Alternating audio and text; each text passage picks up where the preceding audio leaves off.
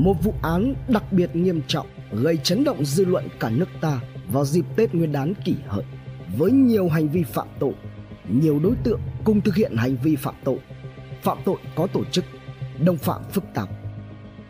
Một quá trình điều tra có rất nhiều khó khăn, cản trở. Một ma trận lời khai được răng ra. Nhưng rồi, trước sự mưu trí, quyết tâm từ phía cơ quan cảnh sát điều tra Bộ Công an và Công an tỉnh Điện Biên, cái ác, cuối cùng cũng bị lột trần. Những kẻ mất tính người đã phải trả giá cho những hành vi phạm tội của mình. Một vụ án đã đi vào lịch sử tố tụng với những tình tiết ly kỳ, vô tiền khoáng hậu, với những ám ảnh lẫn nỗi đau xót, kinh hoàng, không thể diễn tả thành lời, cùng nhiều bài học đắt giá. Hãy cùng độc thám tv đi sâu vào tìm hiểu vụ án này. Mất Điện Biên là một tỉnh miền núi biên giới thuộc vùng Tây Bắc nước ta, cách thủ đô Hà Nội gần 500 km về phía Tây, phía Bắc giáp tỉnh Lai Châu, phía Đông và Đông Bắc giáp tỉnh Sơn La, phía Tây Bắc giáp tỉnh Vân Nam, Trung Quốc, còn phía Tây và Tây Nam giáp với nước Cộng hòa Dân chủ Nhân dân Lào. Tỉnh có thành phố trực thuộc là thành phố Điện Biên Phủ. Tỉnh Điện Biên có lợi thế lớn về tiềm năng đất đai, phát triển thủy điện, trên địa bàn tỉnh còn có rất nhiều di tích lịch sử có giá trị văn hóa, du lịch cao, đặc biệt là di tích Điện Biên Phủ và nhiều danh lam thắng cảnh. Bên cạnh đó, tỉnh Điện Biên còn có đường biên giới chung với nước Cộng hòa Dân chủ Nhân dân Lào và Trung Quốc. Tại đây có các cửa khẩu Tây Trang, cửa khẩu Pa Thơm, cửa khẩu Mường Lói, cửa khẩu Apa Chải. Thế nhưng cũng tại mảnh đất này, trong những ngày đầu xuân kỷ hợi, một sự kiện kinh hoàng đau lòng gây rúng động dư luận đã xảy ra. Ngày mùng 4 tháng 2 2019, tức ngày 30 Tết kỷ hợi, có hai mẹ con bà chủ một sạp hàng ở khu vực chợ Mường Thanh, phường Mường Thanh, thành phố Điện Biên Phủ đang tấp bật, đôn đáo giữa dòng người đông đúc. Ai cũng hối hả sắm Tết, chuẩn bị mâm cơm cúng đón giao thừa. Lại càng vất vả hơn nữa khi mà sạp hàng này là sạp buôn bán gà thứ khó có thể thiếu trong phong tục tập quán ta. Trong buổi chiều hôm đó, vào lúc khoảng 16 giờ, có một người đàn ông lạ mặt, không phải là người hay đến khu chợ này, đầu cỡ chừng 36 đến 38 tuổi, cao khoảng 1m60, đi xe máy loại xe tay ga đã cũ tới một sạp gà ngay sát sạp gà của hai mẹ con nọ và mua bốn con gà trong đó thì mang hai con về còn hai con thì nhờ luôn người bán mang đi mổ hộ trong lúc mà người bán mang gà đi mổ. Người đàn ông này quay sang sạp hàng của hai mẹ con. Dù tất bật, hai mẹ con bà chủ vẫn rất niềm nở. Ông khách nhìn qua một lượt, dừng lại ánh mắt nơi cô con gái trẻ đẹp. Lần là nói chuyện rồi hỏi số điện thoại của cô con gái.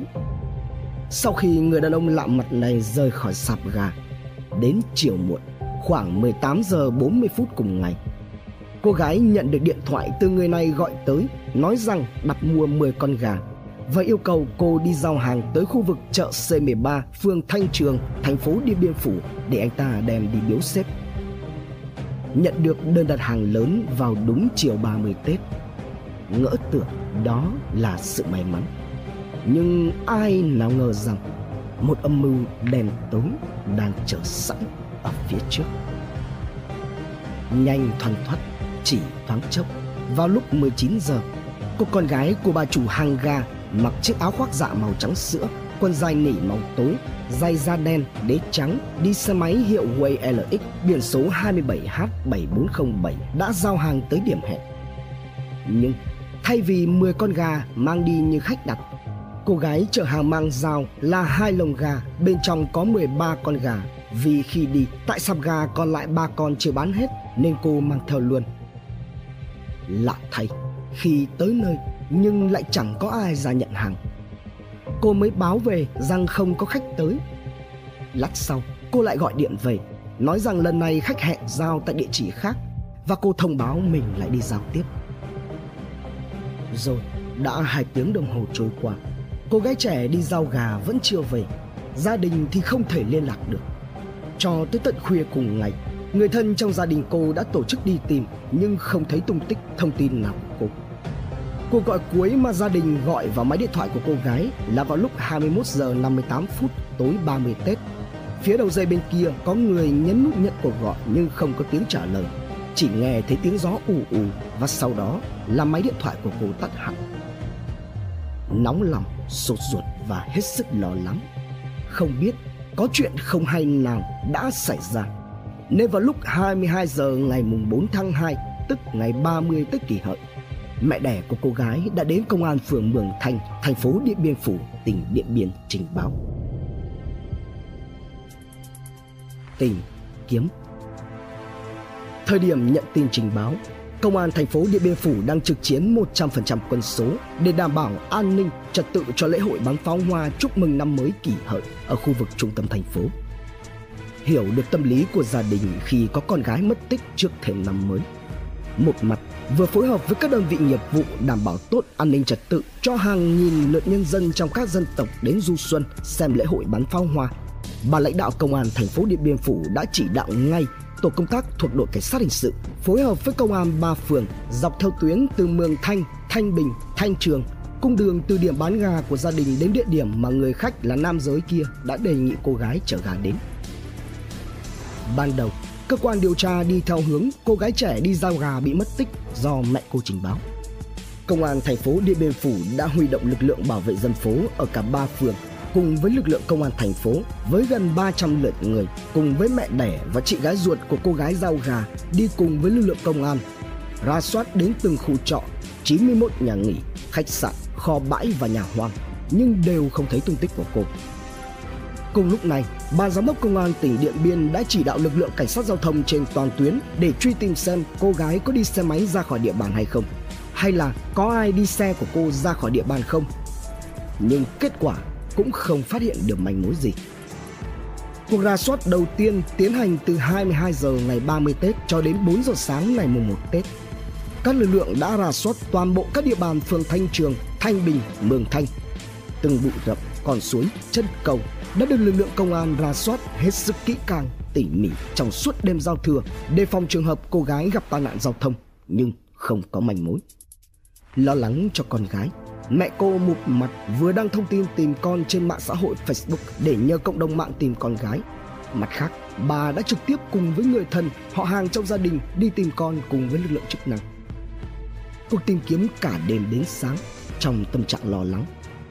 Đến 7 giờ 30 phút sáng ngày mùng 1 Tết kỷ hợi, mẹ cô gái lại tiếp tục đến công an thành phố và đi cùng với các cán bộ chiến sĩ rà soát hết các địa bàn của các phường trong thành phố gồm 7 phường – Mương Thanh, Nam Thanh, Nong Bua, Tân Thanh, Him Lam, Thanh Bình, Thanh Trường và hai xã Thanh Bình và Tà Lèng. Không chỉ rà soát trong các khách sạn, nhà hàng mà cả các khách lưu trú tại các nhà dân, các kho bãi. Cũng ngay trong sáng mùng 1 Tết, công an thành phố đã ra thông báo truy tìm người mất tích và những đồ dùng có liên quan đến cô gái giao gà Công an thành phố phối hợp với công an huyện Điện Biên tiếp tục tìm kiếm trên phạm vi rộng hơn với chiều dài khoảng 20 km từ địa bàn phường Thanh Trường cho đến đội 18 xã Nòng Luống, huyện Điện Biên. Đồng thời, tiến hành phát động phong trào quần chúng nhân dân tố giác tội phạm. Công an huyện Điện Biên đã phát hơn 7.150 tờ rơi tới các hộ gia đình trên toàn địa bàn 6 xã. Trong đó, đơn vị nhận được điện thoại chia sẻ của nhân dân với rất nhiều nguồn tin có giá trị. Cùng ngày, Công an thành phố Điện Biên Phủ đã ra soát 250 đối tượng trong diện quản lý, làm bản ảnh nhận dạng các đối tượng nghi vấn trong diện quản lý và cho gia đình nhận diện xem có nhận ra người đặt gà hay không. Nhưng cũng không có kết quả, gia đình nạn nhân không thấy ai có đặc điểm giống như người đã đặt mua gà. Tại phường Thành Trường là địa điểm mà cô gái nhận giao hàng tới, công tác tìm kiếm rà soát cũng được triển khai một cách nhanh chóng. Ngay khi nhận được chỉ đạo của trưởng công an phường về việc có một cô gái bị mất tích cùng với các đặc điểm nhận dạng, 48 thành viên thuộc 6 tổ công tác bảo vệ dân phố liền chia nhau. Ngoài bảo vệ mục tiêu bắn pháo hoa đã kết hợp với các cán bộ chiến sĩ công an phường Thanh Trường, công an thành phố Điện Biên Phủ trực tiếp tiến hành rà soát các điểm nghi vấn và tìm kiếm những nơi có khả năng cô gái lưu trú. Tất cả các cán bộ chiến sĩ đơn vị phường Thanh Trường từ đêm 30 Tết sau khi nhận được thông báo đã liên tục có mặt trên các cung đường để tìm kiếm cô gái cùng với các vật chứng liên quan. Tất cả mọi sinh hoạt như ăn, ngủ đều không có bữa chính cụ thể diễn ra một cách chóng vánh tranh thủ tại công an phường sau quá trình tìm kiếm Một trong những khó khăn trong công tác tìm kiếm đó là địa bàn rất rộng. Bởi lẽ, phường Thanh Trường có chưa đến 2.000 hộ dân nhưng lại rộng tới hơn 60.000 ha. Nhưng người dân vẫn cùng với lực lượng công an và người nhà nạn nhân tiếp tục công việc tìm kiếm. Đã trôi qua mùng 1 và mùng 2 Tết kỷ hợi, cô gái rau gà vẫn trong tình trạng không liên lạc được, bật vô âm tín, không có một thông tin hay một mẩu manh mối nào. Trong suốt khoảng thời gian này, phía lực lượng công an gặp mẹ cô gái liên tục, đồng thời cũng chính bà là người đã đồng hành trong nhiều lần tìm kiếm. Nhiều câu hỏi đã được các lực lượng điều tra đặt ra một cách hết sức tỉ mỉ nhằm tìm kiếm thông tin, manh mối để tìm kiếm hoặc giải cứu cô gái, nhưng luôn nhận lại câu trả lời không biết từ người mẹ. Về việc cô gái trẻ mất tích, cơ quan công an có nhiệm vụ phải xem xét tất cả các khía cạnh đầu mối của vụ án. Trong đó, người mẹ cũng là một trong những đầu mối mà cơ quan điều tra nghiên cứu và xem xét. Trên thực tế thì chính mẹ cô gái giao gà mất tích này lại là người bị nhân dân phản ánh rằng chỉ làm nông mà gần đây có nhiều biểu hiện đáng ngờ như làm ăn phức tạp, có nguồn tài sản tiền bạc bất thường.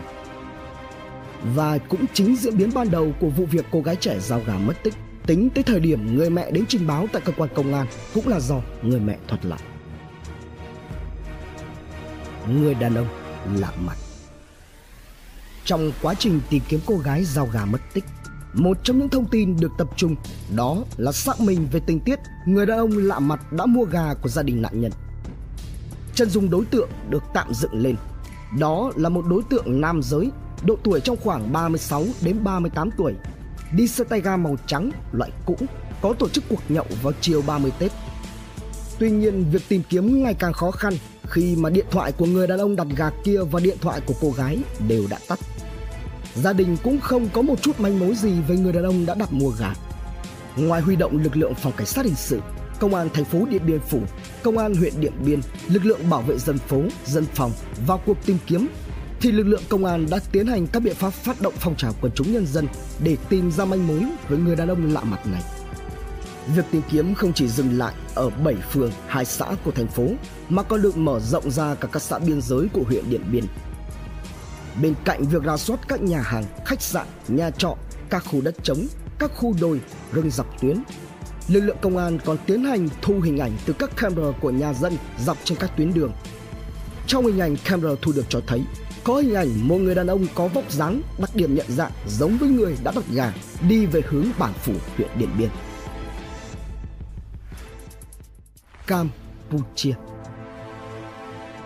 Thời điểm này, một mặt vừa tìm kiếm một mặt lực lượng công an tiếp tục rà soát, xác minh các mối quan hệ của người mất tích xem có mâu thuẫn với ai trong quá trình sinh hoạt, học tập hay không. Gia đình có mâu thuẫn với ai trong quá trình làm ăn buôn bán hay không. Bước đầu xác minh cho thấy, trước khi mất tích, cô gái giao gà có biểu hiện bình thường, không có mâu thuẫn với gia đình hay mâu thuẫn với ai. Do đó, khả năng cô gái bỏ nhà đi đã được loại trừ. Mở rộng diện xác minh, cơ quan công an làm rõ việc vào lúc sát Tết có một người bạn trai mới quen quý mến cô đã đến nhà chơi. Như vậy khả năng có thể cô gái bị lừa bán sang nước ngoài cũng được đặt ra. Tuy nhiên, khi xác minh nơi người bạn trai thì người bạn trai này hiện đã về quê ăn Tết ở một tỉnh miền Trung và có biểu hiện bình thường. Trường đại học nơi cô gái trẻ đang theo học cũng được tìm đến. Một người bạn thân của cô ở Thái Nguyên cũng có mặt ăn Tết cùng với gia đình và vào trước đó cô gái mất tích và bạn không hề có mâu thuẫn gì xảy ra việc phong tỏa các cửa khẩu sang biên giới, các tuyến đường từ thành phố Điện Biên Phủ và các huyện cũng được lực lượng công an phối hợp với biên phòng và các đơn vị chức năng tiến hành. Nhưng việc tìm kiếm cô gái và chiếc xe máy cũng như là các đồ vật mà cô mang theo vẫn không có kết quả. Trong lúc mọi việc đang rối bời, việc tìm kiếm cô gái giao gà đang mất tích được lực lượng công an và gia đình tiến hành khẩn trương thì bất ngờ mẹ cô, tức là bà chủ sạp gà nhận được tin nhắn Người nhắn tin tự xưng là một người Khmer gốc Việt ở Campuchia. Thông báo hiện nay cô gái đã bị một người phụ nữ tên là Hoa lừa bán sang Campuchia. Nếu như gia đình muốn đón về thì phải đưa ra 1.000 đô la Mỹ tiền chuộc và mang lên cửa khẩu trả cho người này thì gia đình mới đón được cô về. Người này cũng cho biết mình là nam giới nằm trong ổ nhóm tội phạm. Do thấy cô gái bị bắt thì thương nên tìm cách cứu và đưa trở về gia đình. Trong sáng ngày mùng 2 Tết, liên tục từ lúc 10 giờ 21 phút cho tới 12 giờ 26 phút cùng ngày. Người này đã liên tục nhắn tin hối thúc gia đình phải sang thủ đô Phnom Penh đến một quán bar để trao tiền nhận người. Người này còn nói rằng vì anh ta không phải là thủ lĩnh của nhóm tội phạm này nên không thể lo được việc có giữ được an toàn cho cô gái hay không. Nếu như gia đình báo công an hoặc chân trừ thì sẽ nguy hiểm đến tính mạng của cô.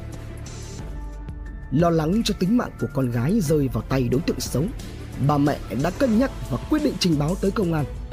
Công an thành phố Điện Biên Phủ đã báo cáo ban giám đốc công an tỉnh Điện Biên chỉ đạo các lực lượng chức năng phối hợp xác minh làm rõ nguồn tin về việc cô gái đang mất tích đã bị một nhóm người bắt cóc đưa ra nước ngoài và đòi tiền chuộc.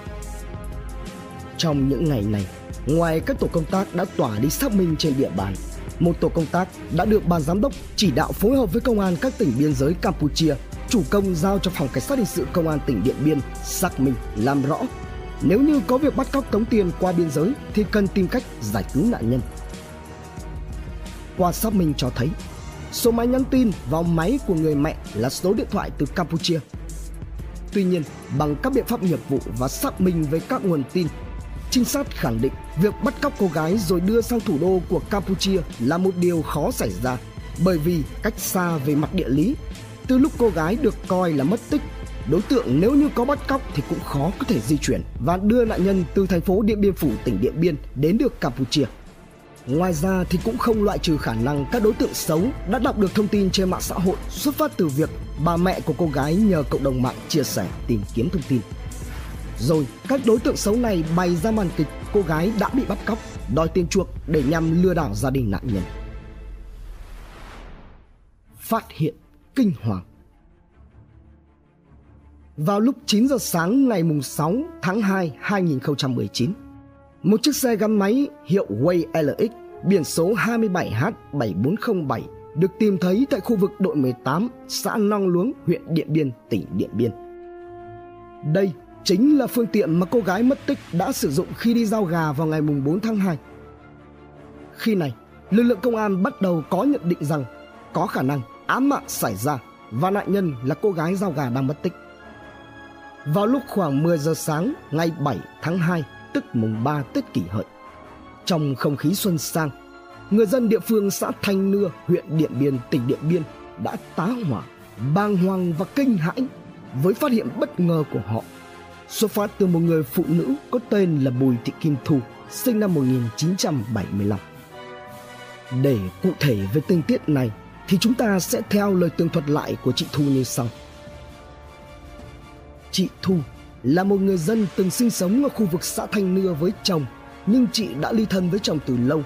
Hiện nay sống ở nhà anh chị mình ở thành phố Điện Biên Phủ để điều trị vết thương do tai nạn cách đây một năm. Ngày 29 Tết vừa qua, chồng chị gọi điện bảo chị về nhà ăn Tết rồi bàn chuyện ly hôn nhưng chị không về. Tới ngày mùng 3 Tết, chị Thu về lại xã này để thăm hỏi chúc Tết bà con lối xóm.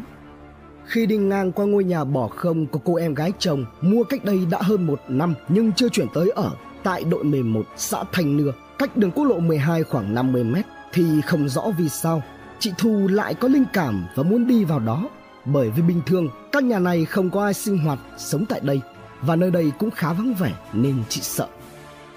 Khi đi vào căn nhà, chị Thu đi một mạch thẳng tới khu vực chuồng chăn nuôi lợn.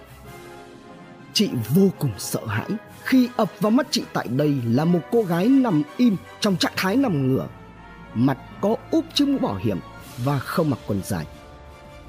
Quá khiếp hãi, chị thu không dám chạm vào nên đã lấy que khều thử, nhưng không thấy cô gái này động đậy hay có động tĩnh gì. Nghĩ rằng người này đã chết, chị hốt hoảng chạy về báo cho chồng là bùi văn công, chú xã thanh nưa và bà con hàng xóm khi này nghe chị thu thông báo phát hiện ra xác chết Chồng chị hoảng hốt, bàng hoàng, bảo chị đi báo công an, còn mình thì đi hô hoán mọi người tới. Và cũng từ sự kiện này, chị Thu được coi như là người hùng trong vụ án, với việc là người đầu tiên phát hiện ra thi thể nạn nhân.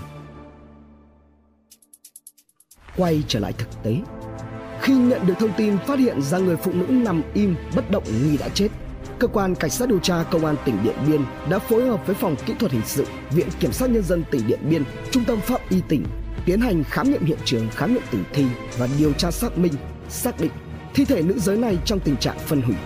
Tử thi nằm nửa trên một lớp chấu dày khoảng 7 cm. Phần chấu phía dưới vai trái tử thi trượt ở phía trong 2 cm. Ngoài ra, toàn bộ các phần chấu khác phía dưới tiếp xúc xung quanh tử thi vẫn còn nguyên vẹn và không bị xê dịch. Về thi thể, phần trên mặc chiếc áo xám cổ cao dài tay, phần dưới chỉ có quần lót, có nhiều thương tích do vật cứng tác động. Trên đầu, tử thi đội mũ lưỡi chai màu đỏ bên trong và mũ bảo hiểm xanh bên ngoài. Tình trạng bị xô lệch che mất một phần mặt. Trên cả hai chiếc mũ có dính đất và chất màu nâu đã khô nghi máu. Trên cổ nạn nhân phát hiện có nhiều vết tím bầm, được cho là dấu hiệu nạn nhân đã bị bóp cổ, sát hại. Toàn bộ tài sản trên người cũng đã bị lấy đi. Trong lúc này, các tổ công tác vẫn tiếp tục rà soát tìm các vật chứng cũng như các manh mối có liên quan đến vụ án. Tới 11 giờ sáng cùng ngày, cơ quan chức năng thông báo tới gia đình bà chủ sạp ga rằng đã tìm được thi thể của con gái mất tích của họ. Địa điểm phát hiện ra thi thể cách địa điểm tìm thấy chiếc xe máy là khoảng 20 km. Tuy nhiên, một sự kiện lạ đã xảy ra. Từ khi phát hiện ra thi thể nạn nhân, thái độ của người mẹ có nhiều biểu hiện có vấn đề. Đặc biệt, khi đến nhận dạng thi thể con gái, bà mẹ đã khóc lóc rất thảm thiết nhưng ngay sau đó thì lại bình tĩnh để phát trực tiếp trên trang Facebook cá nhân quang cảnh hiện trường vụ án. Từ đây, một hướng đi bí mật đã được tổ chức. Đó là việc giám đốc công an Điện Biên đã cho các trinh sát mặc thường phục ngụy trang theo dõi chính người mẹ của nạn nhân. Danh, tính Danh tính thi thể nhanh chóng được xác định chính là cô gái giao gà mất tích Tên đầy đủ là Cao Mỹ Duyên, sinh năm 1997, trú tại đội 5, xã Thanh Hưng, huyện Điện Biên, tỉnh Điện Biên.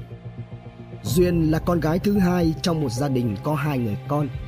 Trong dịp Tết kỷ hợi này, Duyên về nhà phụ giúp gia đình bán hàng. Chị gái của Duyên là Loan, sinh năm 1994, từng theo học tại trường Đại học Nông lâm Thái Nguyên và là một sinh viên rất cố gắng phấn đấu trong học tập bà chủ sạp gà tức mẹ đẻ của Duyên có tên là Trần Thị Hiền, sinh năm 1975, trú tại đội 5 xã Thanh Hưng, huyện Điện Biên, tỉnh Điện Biên. Bố của Duyên là ông Cao Văn Hường, sinh năm 1970, chủ nhân chiếc xe máy mà Duyên đã sử dụng để đi giao gà. Gia đình nhà ông Hường thì vốn có nghề làm long nhãn và buôn bán gà, hoa quả.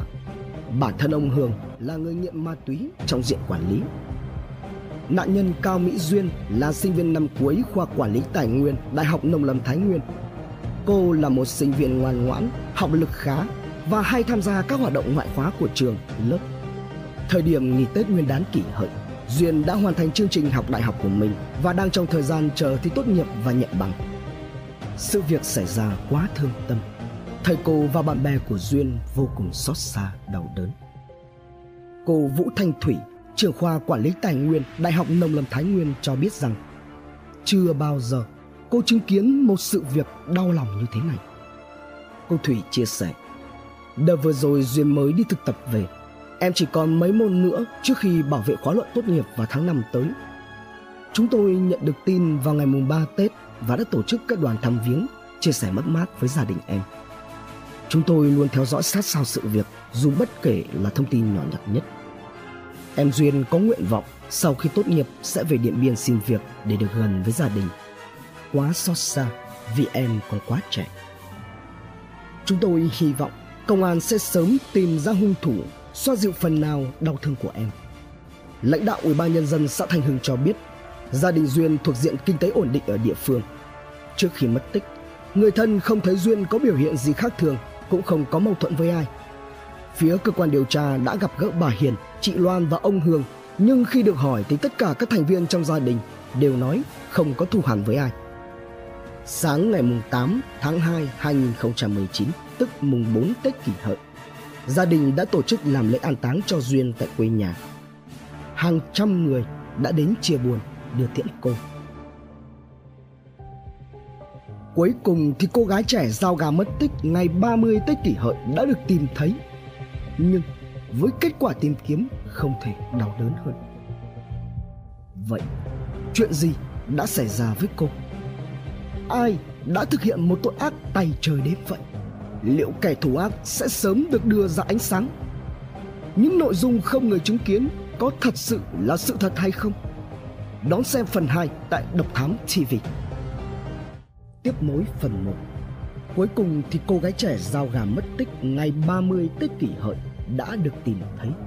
Nhưng với kết quả tìm kiếm không thể đau đớn hơn. Vậy, chuyện gì đã xảy ra với cô? Ai đã thực hiện một tội ác tay trời đến vậy? Liệu kẻ thủ ác sẽ sớm được đưa ra ánh sáng? Những nội dung không người chứng kiến có thật sự là sự thật hay không? Hãy cùng Độc Thám TV đi sâu vào tìm hiểu vụ án này. Chuyên án 219D Xác định đây là vụ án đặc biệt nghiêm trọng gây chấn động dư luận. Công an tỉnh Điện Biên đã khởi tố vụ án, báo cáo lãnh đạo Bộ Công an và xác lập chuyên án truy xét 219D. Ngoài ra, Cục Cảnh sát Hình sự và các đơn vị nghiệp vụ của Bộ Công an cũng đã huy động cán bộ cùng các phương tiện kỹ thuật vào cuộc nhanh chóng xác minh truy tìm hung thủ. Vào tối ngày 7 tháng 2, Ban chuyên án thuộc Công an tỉnh Điện Biên đã tổ chức họp án tại trụ sở Công an huyện Điện Biên. Từ những kết quả điều tra ban đầu dựa trên kết quả khám nghiệm giám định hiện trường, ban chuyên án đưa ra nhận định đây không phải là hiện trường chính mà chỉ là hiện trường giấu xác nạn nhân. Tử thi được đối tượng gây án đưa từ nơi khác đến đặt vào hiện trường. Đối tượng gây án phải có từ hai đối tượng trở lên, phải thông thuộc địa bàn, biết được ngôi nhà nơi giấu xác nạn nhân không có người ở. Về khám nghiệm tử thi, hoen tử thi ở mặt sau cơ thể chưa ổn định. Vùng cổ có một rãnh hằn đứt đoạn, hai tay dính máu khô, có ít vết xây sát nhẹ, não sung huyết không đụng dập. Tổ chức phần mềm dưới da vùng cổ tương ứng với vết hàn sơ cứng màu đỏ tím. Sụn giáp, khí quản sung huyết không gãy vỡ. Trong lòng khí quản có nhiều dịch bọt hồng. Mở dạ dày thấy có nhiều thức ăn chưa nhuyễn, niêm mạc dạ dày bình thường. Quá trình khám nghiệm tử thi, thu các mẫu gửi giám định để phục vụ điều tra. Trung tâm Pháp y tỉnh Điện Biên sơ bộ kết luận nguyên nhân chết của nạn nhân Cao Mỹ Duyên là ngạt do chèn ép cơ học vùng cổ. Nạn nhân bị tử vong dưới 48 giờ đồng hồ trước thời điểm được phát hiện là lúc 10 giờ sáng ngày mùng 3 Tết Kỷ Hợi, tức ngày 7 tháng 2, 2019. Từ kết quả khám nghiệm hiện trường, khám nghiệm tử thi, ban chuyên án xác định đây là một vụ án có tính chất đặc biệt nghiêm trọng, phức tạp. Đối tượng gây án đã có sự chuẩn bị, tạo hiện trường giả, xóa dấu vết để che giấu hành vi phạm tội để đánh lạc hướng cơ quan điều tra. Ban chuyên án đã khoanh vùng, sàng lọc và dựng lên các đối tượng nghi vấn để tiến hành các hoạt động điều tra và hoạt động nghiệp vụ trinh sát phù hợp. Hợp quân Công an tỉnh Điện Biên đã khẩn trương phối hợp với Cục Cảnh sát Hình sự Bộ Công an. Từ đây, một tổ điều tra viên và trinh sát tinh nhuệ nhất của Cục Cảnh sát Hình sự Bộ Công an đã được lãnh đạo cục cử lên Điện Biên để cùng tham gia phá án. Đây là tổ cảnh sát hình sự đã từng tham gia phá án vụ đối tượng Nguyễn Cảnh An, sinh 16 tháng 8 năm 1999, trú tại xã Tràng Sơn, huyện Đô Lương, tỉnh Nghệ An, cứa cổ tài xế taxi của hãng xe Mai Linh ở cổng phụ sân vận động Mỹ Đình ngày 29 tháng 1 2019 và cũng là tổ đã hỗ trợ quá trình phá án vụ cướp tiền gây chấn động dư luận ở trạm BOT Long Thành, Dầu Dây vào ngày 7 tháng 2 2019. Tối ngày 8 tháng 2, tức mùng 4 Tết kỷ hợi, tổ cảnh sát hình sự gồm một điều tra viên và ba trinh sát của cục cảnh sát hình sự nhận lệnh di chuyển ngay lên tỉnh Điện Biên tham gia vụ án. Sau 9 tiếng di chuyển liên tục, tới 7 giờ 30 phút sáng ngày 9 tháng 2, tổ cán bộ của cục cảnh sát hình sự đã có mặt tại hiện trường, nhanh chóng phối hợp cùng với các đơn vị của công an tỉnh Điện Biên để điều tra, truy xét. Cùng đó, cơ quan cảnh sát điều tra công an tỉnh Điện Biên kịp thời có những trao đổi, đề xuất với Viện Khoa học Hình sự phối hợp khám nghiệm hiện trường, thu thập dấu vết, đặc biệt là các dấu vết sinh học, dấu vết đường vân để phục vụ công tác điều tra. Ngay trong những ngày nghỉ lễ Tết, các tổ công tác của Viện Khoa học Hình sự đã tổ chức 3 đợt công tác, nhanh chóng di chuyển lên tỉnh Điện Biên cùng với những phương tiện kỹ thuật, máy móc hiện đại nhất để giúp đỡ công an tỉnh Điện Biên điều tra vụ án. Thời gian Khúc mắc lớn nhất lúc này của cơ quan điều tra là việc xác định thời gian nạn nhân bị sát hại để từ đó xác định hướng điều tra. Trung tâm Giám định Pháp y, Viện Khoa học Hình sự Bộ Công an được giao tiếp cận hồ sơ vụ án. Thông qua ảnh chụp thi thể lúc khám nghiệm, vết hoen trên thi thể nạn nhân hết sức được tập trung chú ý. Bởi dựa vào vết hoen là một trong những cách xác định thời gian chết của nạn nhân trong lĩnh vực pháp y. Khi một người chết đi tim không đập nữa, máu sẽ ngừng lưu thông trong vòng tuần hoàn nhưng lại có xu hướng dồn xuống chỗ thấp. Những chỗ thấp ứ máu tạo thành vết sậm màu hình vết hoen. Vết này hình thành và biến đổi theo thời gian. Từ giai đoạn chưa cố định tức là ấn tay vào, thả ra vết hoen sẽ biến mất. Cho đến giai đoạn bán cố định là giai đoạn ấn tay vào thì vết hoen mờ đi nhưng vẫn còn vết. Rồi tới giai đoạn cố định, đó là giai đoạn ấn tay vào, bỏ ra thì chỉ có vết hằn và màu sắc của vết hoen không đổi. Và trong vụ án này, từ ảnh chụp phát hiện vết hằn của nan chiếu nơi đặt tử thi làm vết hoen mất màu. Từ đó xác định thời gian chết của nạn nhân chỉ có thể trong khoảng 8 đến 12 giờ đồng hồ. Tổ 11 Quay trở lại cuộc tìm kiếm vật chứng và manh mối liên quan đến vụ án. Lúc 7 giờ sáng ngày 8 tháng 2, một tổ công tác thuộc công an phường Thanh Trường phát hiện một chiếc lồng gà của nạn nhân Duyên chở đi giao và một giá đeo hàng vứt tại mảnh đất trống cạnh đường thuộc khu vực tổ 11 phường Thanh Trường. Cũng trong khu vực tổ dân phố 11, có một người phụ nữ có tên Nguyễn Thị L, 42 tuổi, trình báo. Sau khi vụ án xảy ra được mấy hôm, thì có hai người thanh niên rất hôi hám chạy vào và dọa nạt đòi xem camera an ninh. Camera an ninh mà chị L nhắc tới được chị lắp đặt ở cửa hàng của mình quay thẳng vào một bờ kênh nhỏ phía đối diện. Diện tích đường đi đủ cho một xe máy đi qua. Đặc điểm là vắng vẻ, ít người. Trên đó có một ngôi nhà hoang nằm giữa cánh đồng. Cũng tại tổ 11, qua phát động phong trào quần chúng nhân dân tố giác tội phạm với những đặc điểm nêu rõ trên tờ rơi, khoảng 18 giờ ngày 9 tháng 2, một người phụ nữ tên Hương phát hiện ra trên bờ rào cây dâm bụt quanh vườn rau nhà mình có một túi ni lông màu xanh khả nghi. Tiến hành xác minh, xác định bên trong túi có đựng quần dài, một chiếc tất của nạn nhân Duyên và một chiếc quần short màu vàng của nam giới nghi của đối tượng. Địa điểm phát hiện ra túi ni lông này cũng cách ngôi nhà bỏ hoang trên con đường đối diện với cửa hàng của chị L là khoảng gần 500 mét. Qua xác minh, căn nhà hoang này là của Vũ Văn Kích quê Thái Bình vốn là một đối tượng nghiện ngập, vợ chồng bỏ nhau. Sau đó thì Kích sống một mình tại đây và đã bị bắt hơn 2 năm trước. Đây cũng là địa điểm thường có các đối tượng nghiện ngập xuất hiện tập trung. Tại căn nhà này, cơ quan điều tra đã phát hiện ra một vài dấu vết có liên quan và tiến hành phong tỏa niêm phong căn nhà khám nghiệm hiện trường. Cho đến khi hoàn tất công tác khám nghiệm, niêm phong của căn nhà Hoàng cũng đã được gỡ bỏ. Lần vết Quá trình điều tra, ban chuyên án cùng với các đơn vị nghiệp vụ và lực lượng chức năng có liên quan khác phải rất cẩn trọng. Từng chi tiết dù là nhỏ nhất luôn được bám sát. Trong nhiều ngày, các lực lượng nghiệp vụ của công an tỉnh Điện Biên đã được huy động tối đa lực lượng triển khai truy tìm hung thủ như phòng cảnh sát hình sự, kỹ thuật hình sự, cơ quan cảnh sát điều tra, công an huyện Điện Biên. Theo hướng rà soát các đối tượng ở địa phương, gần 1.000 đối tượng đã được khoanh vùng để phục vụ công tác điều tra đi sâu xác minh làm rõ. Đồng thời, không loại trừ khả năng đối tượng gây án có thể bỏ trốn ra nước ngoài bởi đặc điểm địa lý của Điện Biên là một tỉnh miền núi vùng biên, đường biên giới kéo dài, ráp danh nước bạn theo hướng này, lực lượng phá án cùng lúc phải phối hợp với lực lượng biên phòng chốt chặn tại các tuyến quốc lộ dẫn đến đường biên và các tuyến quốc lộ qua địa bàn. Một mũi khác cũng đã được triển khai ngay từ khi gia đình nạn nhân báo án, đó là kiểm tra, xác minh, giám sát số điện thoại mà đối tượng sử dụng để liên lạc với nạn nhân. Hướng đi này được các trinh sát kỹ thuật đảm nhận, tuy nhiên cũng vấp phải rất nhiều khó khăn bởi đối tượng đã sử dụng một chiếc sim qua rất nhiều chủ, số đăng ký lại là của một đại lý tận trong Tây Nguyên. Phải mất tới rất nhiều công sức lần dò theo từng chi tiết mối quan hệ các trinh sát mới thu được kết quả khoanh vùng đối tượng. Từ đây bức chân dung về đối tượng lại càng rõ nét hơn. Hắn nhiều khả năng là một kẻ đã từng vi phạm pháp luật thậm chí đã có tiền án tiền sự có kinh nghiệm trong việc đối phó với các biện pháp nghiệp vụ của lực lượng công an đến lúc này thì một tin vui đã đến việc phát động phong trào toàn dân bảo vệ an ninh Tổ quốc có kết quả tích cực, giúp cho lực lượng điều tra thu được thông tin cực kỳ quý giá. Đó là hình ảnh được trích xuất từ camera an ninh ven đường. Trong đó thấy rõ một đối tượng sử dụng chiếc xe gắn máy chở theo hai lồng gà của nạn nhân có các đặc điểm tương đồng với đối tượng nghi vấn. Sau nhiều nỗ lực, cuối cùng thì ban chuyên án đã có được manh mối về đối tượng gây án. Tiếp tục khoanh vùng truy theo dấu vết nóng của đối tượng nghi vấn. Vương Văn Hùng.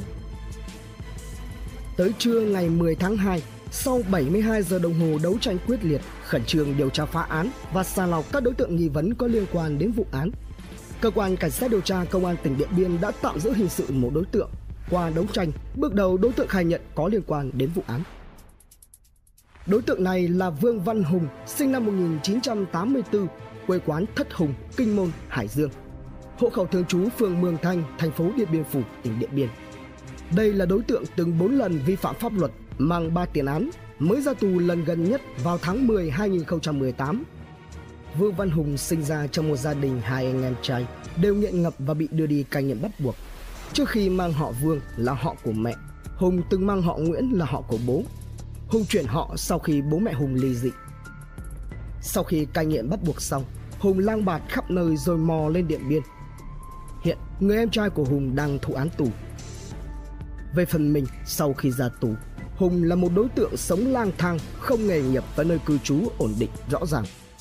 Cho đến lúc này, lực lượng công an đã thu giữ được nhiều vật chứng gồm một xe máy, thẻ ATM của nạn nhân, một giấy đăng ký xe máy, 8 con gà sống, một lồng gà và nhiều vật chứng khác có liên quan được đối tượng cất giấu tại nhiều nơi khác nhau, trong đó có nhà của một người bạn của Hùng. Tại cơ quan điều tra, từ khi bị tạm giữ hình sự, đối tượng Vương Văn Hùng với bản chất ma cô quỷ quyệt của một tên có nhiều năm sống trong tù, cực kỳ ngoan cố, lì lợm, luôn mồm khẳng định rằng mình vô tội bằng các chứng cứ ngoại phạm và sau đó là giờ bài im lặng, nhất quyết không khai báo, hợp tác. Trước những chứng cứ không thể chối cãi và lập luận sắc bén của các điều tra viên, đối tượng đã khai nhận hành vi sát hại nạn nhân Cao Mỹ Duyên.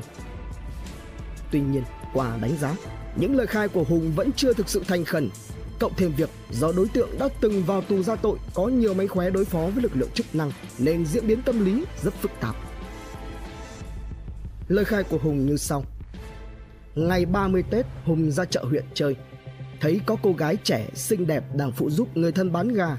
Hắn liền vờ hỏi mua, xin số điện thoại để tiện liên lạc.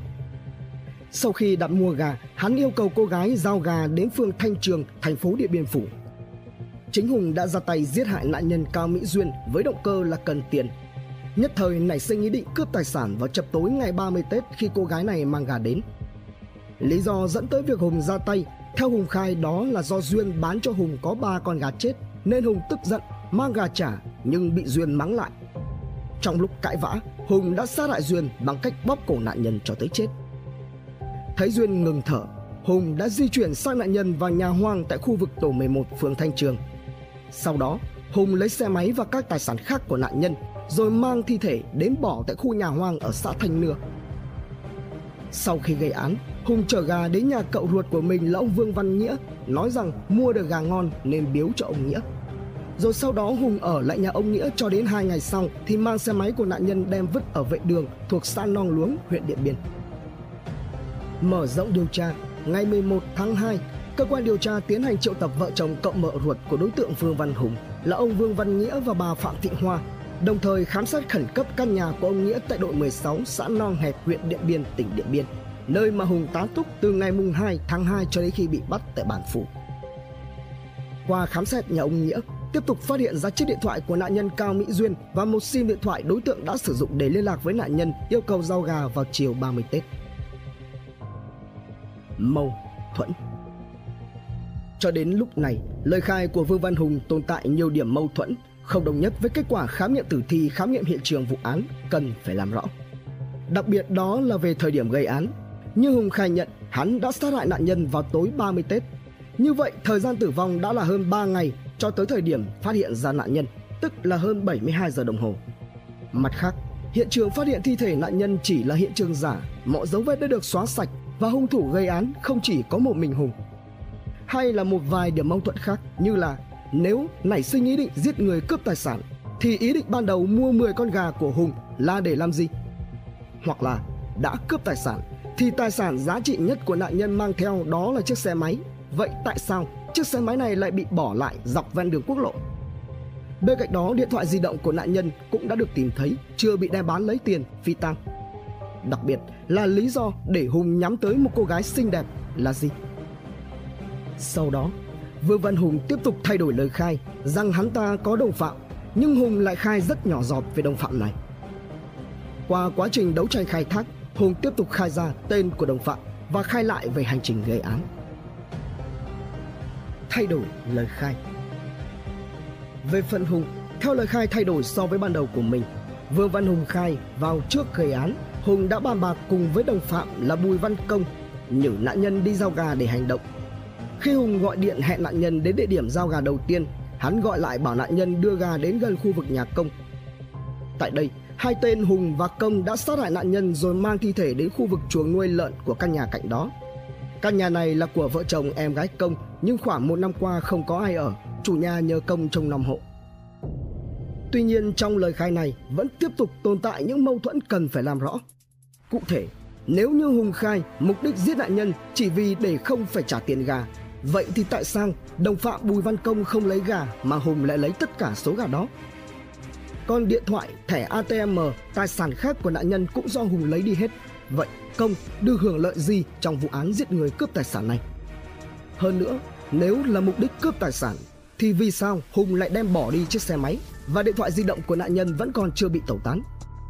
Thông thường thì nếu là đồng phạm trong vụ án giết người cướp tài sản, các đối tượng sẽ chia nhau số tài sản cướp được hoặc phải được hưởng lợi ích gì đó trong vụ án. Bên cạnh đó, về thời điểm gây án vẫn tiếp tục không trùng khớp khi mà Hùng không thay đổi lời khai về tình tiết này. Hơn nữa về lý do chọn nạn nhân thì cũng chưa rõ ràng. Vết máu Ngày 13 tháng 2, Công an tỉnh Điện Biên ra quyết định khởi tố vụ án giết người theo Điều 123 Bộ Luật Hình sự 2015 để điều tra việc nạn nhân Cao Mỹ Duyên bị sát hại khi đi giao gà. Khi này, đối tượng Vương Văn Hùng tiếp tục bị tạm giữ hình sự. Trong ngày 13 tháng 2 2019, chúng ta sẽ gặp lại vợ chồng Bùi Văn Công, Bùi Thị Kim Thu. Trong đó Thu là người đầu tiên phát hiện ra thi thể nạn nhân, còn Công là cái tên của đồng phạm mà Vương Văn Hùng đã khai ra khi hắn thay đổi lời khai. Mở rộng điều tra, cơ quan điều tra đã đến nhà Bùi Văn Công để tiến hành khám nhà và chiếc xe tải của Công. Trong lúc này, Bùi Thị Kim Thu có biểu hiện lại, đó là Thu bình thản nói với mọi người xung quanh rằng Em nói với công an là ra Tết em lên mở lò ấp gà trên đấy. Em là người sát âm, đi có người âm hay theo thì mình nghĩ nó chết thiêng thế nào nên nó đưa mình lên trên đó. Ngoài ra thì cũng tại đây, một người đàn ông có tên là Cầm Văn Trương cũng đã có mặt Trương và Thu đứng trong sân nhà của Thu cùng nhau chia sẻ, bàn luận về việc khám nhà và xe của Công. Qua khám nghiệm, cơ quan điều tra thu giữ được hồng phiến của bản thân Công cất giấu trái phép để sử dụng. Một số mẫu vật và nhiều dấu vết nghi vấn, trong đó có hai mẫu máu trên thùng xe ô tô của Công. Vào chiều cùng ngày, ban chuyên án đã họp cùng với các cơ quan chức năng. Tại đây, ban chuyên án nhận định đây là một vụ án rất phức tạp, đối tượng ranh ma, xảo quyệt, xuất hiện nhiều tình tiết mới cần phải được làm rõ. Đến tối ngày 13 tháng 2, Viện Kiểm sát Nhân dân tỉnh Điện Biên đã ra quyết định phê chuẩn lệnh bắt người trong trường hợp khẩn cấp đối với Vương Văn Hùng. Sau khi nhận các mẫu gửi giám định của Công an tỉnh Điện Biên chỉ trong vòng 3 ngày, Viện Khoa học Hình sự đã khẩn trương phân tích, giám định và thông báo kịp thời cho Cơ quan Cảnh sát điều tra Công an tỉnh Điện Biên. Kết quả, để có căn cứ định hướng cho công tác điều tra về hai mẫu máu thu trên thùng xe ô tô của Bùi Văn Công là chung với mẫu máu của nạn nhân Cao Mỹ Duyên. Với tinh thần kiên quyết tấn công tội phạm, Công an tỉnh Điện Biên cùng với các đơn vị chức năng đã khẩn trương điều tra, xác minh, đấu tranh làm sáng tỏ vụ án, bắt giữ được hung thủ, đảm bảo khách quan, thận trọng, đúng người, đúng tội, không bỏ lọt tội phạm, nhưng cũng không bắt oan người ngay. Cùng trong khoảng thời gian này, trên một số tờ báo, đặc biệt là trên mạng xã hội có xuất hiện thông tin về việc nạn nhân Cao Mỹ Duyên bị nhiều đối tượng xâm hại đây là thông tin chưa có cơ sở bởi cho tới thời điểm này, Viện Khoa học Hình sự Bộ Công an cũng chưa có kết luận chính thức về các mẫu giám định sinh học từ tử thi nạn nhân Cao Mỹ Duyên. Trước những thông tin trái chiều trên các trang mạng xã hội và phương tiện thông tin đại chúng, Công an tỉnh Điện Biên đã có những thông tin chính thống về vụ án để tránh gây hoang mang dư luận và bức xúc trong nhân dân. Đề nghị người dân cần tiếp nhận thông tin có chọn lọc để tránh bị các đối tượng xấu lợi dụng xuyên tạc gây bất ổn trong dư luận xã hội. Bùi Văn Công Bùi Văn Công hành nghề tài xế xe tải 1M25 tấn, sở hữu một chiếc xe tải hiệu Dongben mang biển kiểm soát 27C03475 cách nhà hiện trường khoảng 100 mét. Đồng thời là anh trai ruột của Bùi Thị Thơm là chủ căn nhà hoang phát hiện ra thi thể nạn nhân. Mua đã cách đây một năm nhưng chưa chuyển vào ở và hiện đang nhờ công trông nom giúp. Qua xác minh, Bùi Văn Công là một đối tượng chơi bời, nghiện ngập có tiếng ở địa phương, có quá khứ bất hảo, từng phạm pháp nhiều lần. Hiện nay tại địa phương, Công là đối tượng nằm trong diện theo dõi quản lý nghiện. Hàng tháng chính quyền địa phương đều vận động đi uống methanol cai nghiện. Đối với cơ quan công an từ trước đến nay, Bùi Văn Công mặc dù là một đối tượng nghiện nhưng lại tỏ ra ngoan, không gây rối trật tự, mất an ninh trên địa bàn. Về quá khứ sau khi bố mất, mẹ Công chuyển vào thành phố Điện Biên Phủ ở với các anh chị thì Bùi Văn Công được thừa kế một khu đất khá rộng. Công sau đó bán đất đi được 800 triệu đồng, dùng số tiền này để xây cất một căn nhà, mua một chiếc xe tải để chạy thuê kiếm sống và lấy tiền sử dụng ma túy. Để cho khách quan tiến hành từng bước thận trọng, cơ quan điều tra đã khám xét nơi ở và triệu tập Bùi Văn Công đến để làm việc. Bản thân Bùi Văn Công trong quá trình làm việc cũng đã xuất hiện nhiều lời khai báo quanh co, tỏ ra ngoan cố, xảo quyệt hơn nhiều so với đối tượng Vương Văn Hùng. Các trinh sát ít nhất phải hai lần triệu tập đối tượng này lên xong lại phải thả về vì hắn ta khai báo khá kín kẽ vời trưng ra các bằng chứng ngoại phạm. Một trong số này là việc ngày 5 và ngày 6 tháng 2 Công có lái xe ô tô chở vợ là Bùi Thị Kim Thu đi lễ và đi động tham quan. Nhưng những chứng cứ ngoại phạm của Bùi Văn Công lại trực tiếp mâu thuẫn với lời lẽ của Thu khi đưa ra các thông tin liên quan đến việc mình là người đầu tiên phát hiện ra thi thể nạn nhân. Mà trong đó là việc Thu ở thành phố Điện Biên Phủ cho tới sáng ngày 7 tháng 2 thì về xã Thanh Nưa thăm bà con lối xóm. Về việc Bùi Văn Công bị triệu tập, Thu đã lên tiếng với báo chí. Khi tôi có hỏi công an, họ bảo đang điều tra. Chồng tôi vẫn bị tạm giữ Tôi mong rằng chồng mình không can hệ gì, chỉ vì do liên quan đến đám bạn bè nghiện ngập. Từ hôm xảy ra vụ án, có nhiều người đến đây hỏi han, có người còn đặt điều tôi liên quan đến vụ án bao che cho chồng. Tôi rất áp lực, chỉ mới mấy hôm mà đã xuống mất 5 cân, chỉ mong công an nhanh chóng điều tra làm rõ vụ việc. Ngay cả Bùi Văn Công khi trở về sau lệnh triệu tập, Công thậm chí còn lý giải với hàng xóm về việc cơ quan điều tra triệu tập mình đến để làm việc là bởi vì nhầm người ban chuyên án tiếp tục tung ra lực lượng tiến hành đồng bộ các biện pháp nghiệp vụ để rồi có đủ căn cứ khẳng định Bùi Văn Công có liên quan đến vụ án. Ngày 16 tháng 2 2019, Công an tỉnh Điện Biên đã ra quyết định tạm giữ Bùi Văn Công, nghi phạm thứ hai trong vụ án để làm rõ hành vi liên quan. Khi tên này đang ăn sáng cách nhà khoảng 500 mét, các trinh sát đã ập vào hắn trước sự ngỡ ngàng của nhiều thực khách. Và cũng phải mất tới 2 ngày 2 đêm đấu tranh quyết liệt bằng trí, bằng chứng cứ, tài liệu, các trinh sát mới khuất phục được đối tượng và công đã có những lời khai đầu tiên. Trong khoảng thời gian này thì bà Hiền là mẹ của nạn nhân Cao Mỹ Duyên có động thái lạ. Bà Hiền thường xuyên lên Facebook và khẳng định chắc nịch kẻ ác vẫn nhơn nhơn, còn mẹ thì sống trong nước mắt. Đại tá Tráng A Tủa, Phó Giám đốc Công an tỉnh Điện Biên, trưởng ban chuyên án 219D thông tin rằng Bùi Văn Công vẫn có thái độ chưa thành khẩn, còn quanh co chưa công nhận về tội trạng. Tuy nhiên, căn cứ vào những chứng cứ khoa học và đặc biệt là lời khai của Vương Văn Hùng cho thấy đã khớp với những thực tiễn xảy ra tại hiện trường. Tuy nhiên, cơ quan điều tra sẽ phải làm rất thận trọng để củng cố hồ sơ và chứng minh được tội phạm cùng tiếp tay. Hiện nay, cơ quan công an vẫn tiếp tục mở rộng xem ra ngoài hai đối tượng này còn có đối tượng nào khác tham gia nữa không đồng thời tiến hành mở rộng điều tra vụ án bởi trong vụ án đặc biệt nghiêm trọng này vẫn còn có nhiều tình tiết chưa được làm sáng tỏ. Bùi Văn Công thực sự là ai? Những mảnh ghép đang dần xuất hiện rõ ràng hơn hay lại càng nhạt nhòa đi trước ma trận thông tin? Sự bất ổn của Vương Văn Hùng là thế nào? Còn có kẻ nào đang lẩn khuất, ẩn mình trong bóng tối nữa không?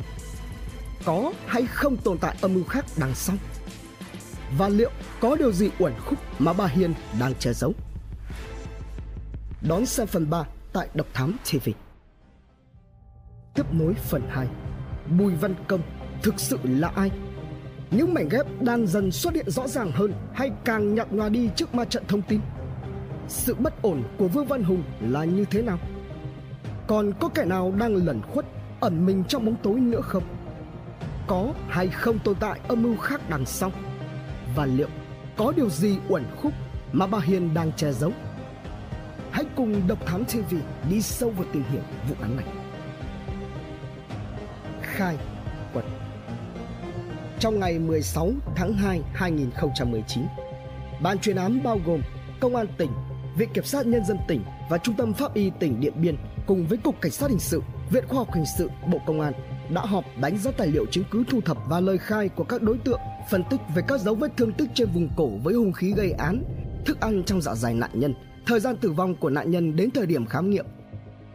Lúc này, nhận định về việc có thể các đối tượng vẫn cho nạn nhân ăn uống trong khoảng thời gian giam giữ hoặc đã cho nạn nhân uống thuốc ngủ là không có cơ sở xác định do trong quá trình khám nghiệm tử thi không thu mẫu phủ tạng và thức ăn trong dạ dày. Bên cạnh đó còn do các đối tượng trong vụ án đã có sự bàn bạc, không khai báo để che giấu hiện trường, xóa dấu vết liên quan như tắm rửa cho nạn nhân, giặt đồ, vứt bỏ các đồ vật liên quan nên cơ quan điều tra và các cán bộ làm công tác kỹ thuật hình sự đã gặp phải rất nhiều khó khăn trong việc phát hiện, thu thập dấu vết sinh học. Cộng thêm đó là lời khai của hai nghi phạm Vương Văn Hùng và Bùi Văn Công có mâu thuẫn với kết quả khám nghiệm tử thi, khám nghiệm hiện trường nơi phát hiện ra nạn nhân vào sáng mùng 3 Tết. Từ đó, cơ quan điều tra muốn thu thập thêm chứng cứ, củng cố hồ sơ có liên quan đến vụ án mạng đặc biệt nghiêm trọng này. Do vậy nên vào chiều ngày 17 tháng 2, cơ quan cảnh sát điều tra công an tỉnh Điện Biên phối hợp với Viện Khoa học Hình sự Bộ Công an đã tổ chức khai quật, khám nghiệm lại thi thể của nạn nhân Cao Mỹ Duyên. Quá trình tái khám nghiệm tử thi diễn ra ở nghĩa trang nhân dân xã Thanh Hưng được bảo vệ hết sức nghiêm ngặt. Chỉ có người nhà của nạn nhân mới được tiếp cận với khu vực cơ quan chức năng tiến hành công việc. Các chuyên gia pháp y đã tiến hành hết sức cẩn trọng. Nhiều mẫu vật đã được thu thập. Các mẫu vật này ngay lập tức được chuyển về Viện Khoa học Hình sự Bộ Công an để xét nghiệm sinh học. Kết quả các mẫu vật sinh học này là cơ sở quan trọng để kết luận chính xác về các nghi vấn, nhận định ban đầu của ban chuyên án. Trên cơ sở đó mở rộng công tác điều tra, khám phá án. Từ đây, dựa trên các chứng cứ có được, cơ quan công an đã xác định nạn nhân bị xâm hại tình dục. Hơn nữa không chỉ có một đối tượng thực hiện hành vi này. Mở xoắn Khi khai quật tử thi, Dấu vết của việc nạn nhân bị xiết cổ lần đầu vào đêm 30 Tết vẫn còn được giữ lại với vùng da bị khô. Nạn nhân được an táng tại vùng trũng, cơ thể đã phân hủy nặng nhưng vùng da cổ bị xiết thì vẫn còn. Kết quả xét nghiệm vi thể cũng cho thấy cấu trúc mô và tế bào vùng này bị phân hủy chậm hơn. Về vết hàn xiết cổ, trước đó khi thi thể được tìm thấy vào sáng mùng 3 Tết trong tình trạng mặt bị úp vào mũ bảo hiểm, thì tổ pháp y ban đầu đã nghi vấn hung thủ xiết cổ nạn nhân bằng quai mũ. Tuy nhiên, Vết hàn xiết cổ này có hình dạng tương đối đặc biệt. Nó không đồng đều trên suốt chiều dài, có chỗ không liên tục. Bên trái có chỗ hình oval sậm màu, láng bóng, còn bên phải có chỗ tím nhạt với lớp thượng bì bong chóc hướng từ dưới lên trên, từ trước ra sau. Điều này đã loại trừ đi giả thiết rằng nạn nhân bị siết cổ bằng quai mũ bởi do cấu tạo quai mũ không phù hợp với đặc điểm của vết hàn siết cổ. Các chuyên gia pháp y xác định Hình dạng vật dùng để siết cổ nạn nhân là vật có diện tiếp xúc không đồng đều cả về độ lồi lõm. Bên cạnh đó cùng với các đặc điểm mờ nhạt không đặc trưng của vết hoen tử thi, bác sĩ pháp y xác định nạn nhân chết dù lực siết không mạnh. Điều đó làm dấy lên nhiều hoài nghi. Từ các chứng cứ, tiếp tục có thêm suy đoán rằng nạn nhân quá yếu khi bị siết cổ hoặc đồng thời bị tác động bởi chất độc. Từ suy đoán này, các mẫu phủ tạng của nạn nhân đã được cho giám định để tìm độc chất, nhưng kết quả là không thấy. Từ đó giả thiết nạn nhân quá yếu khi bị siết cổ lần thứ hai cũng được củng cố hơn. Điều này đã giúp kiểm chứng lời khai của các nghi can rằng đúng như vậy. Ngoài ra, kết hợp với phân tích bức ảnh chụp thi thể khi mới phát hiện, nhận định nạn nhân bị bắt giữ trong nhiều ngày nên có tâm lý hoảng loạn, mất ngủ, mặt hốc hác. Trên phần mặt của nạn nhân có những vết xê sát rất nhỏ cho thấy đã có sự va chạm trà sát mặt với vật có bề mặt nhẵn nhưng có những hạt sạn. Từ đó, cơ quan điều tra phán đoán chiếc xe tải của Bùi Văn Công bị tình nghi là nơi mà nạn nhân bị sát hại hoặc là phương tiện di chuyển thi thể. Khi càng nhiều căn cứ được đưa ra thì nhóm nghi phạm lại càng khai báo một cách nhỏ giọt. Thấy cơ quan điều tra biết đến đâu thì chúng mới khai báo đến đó.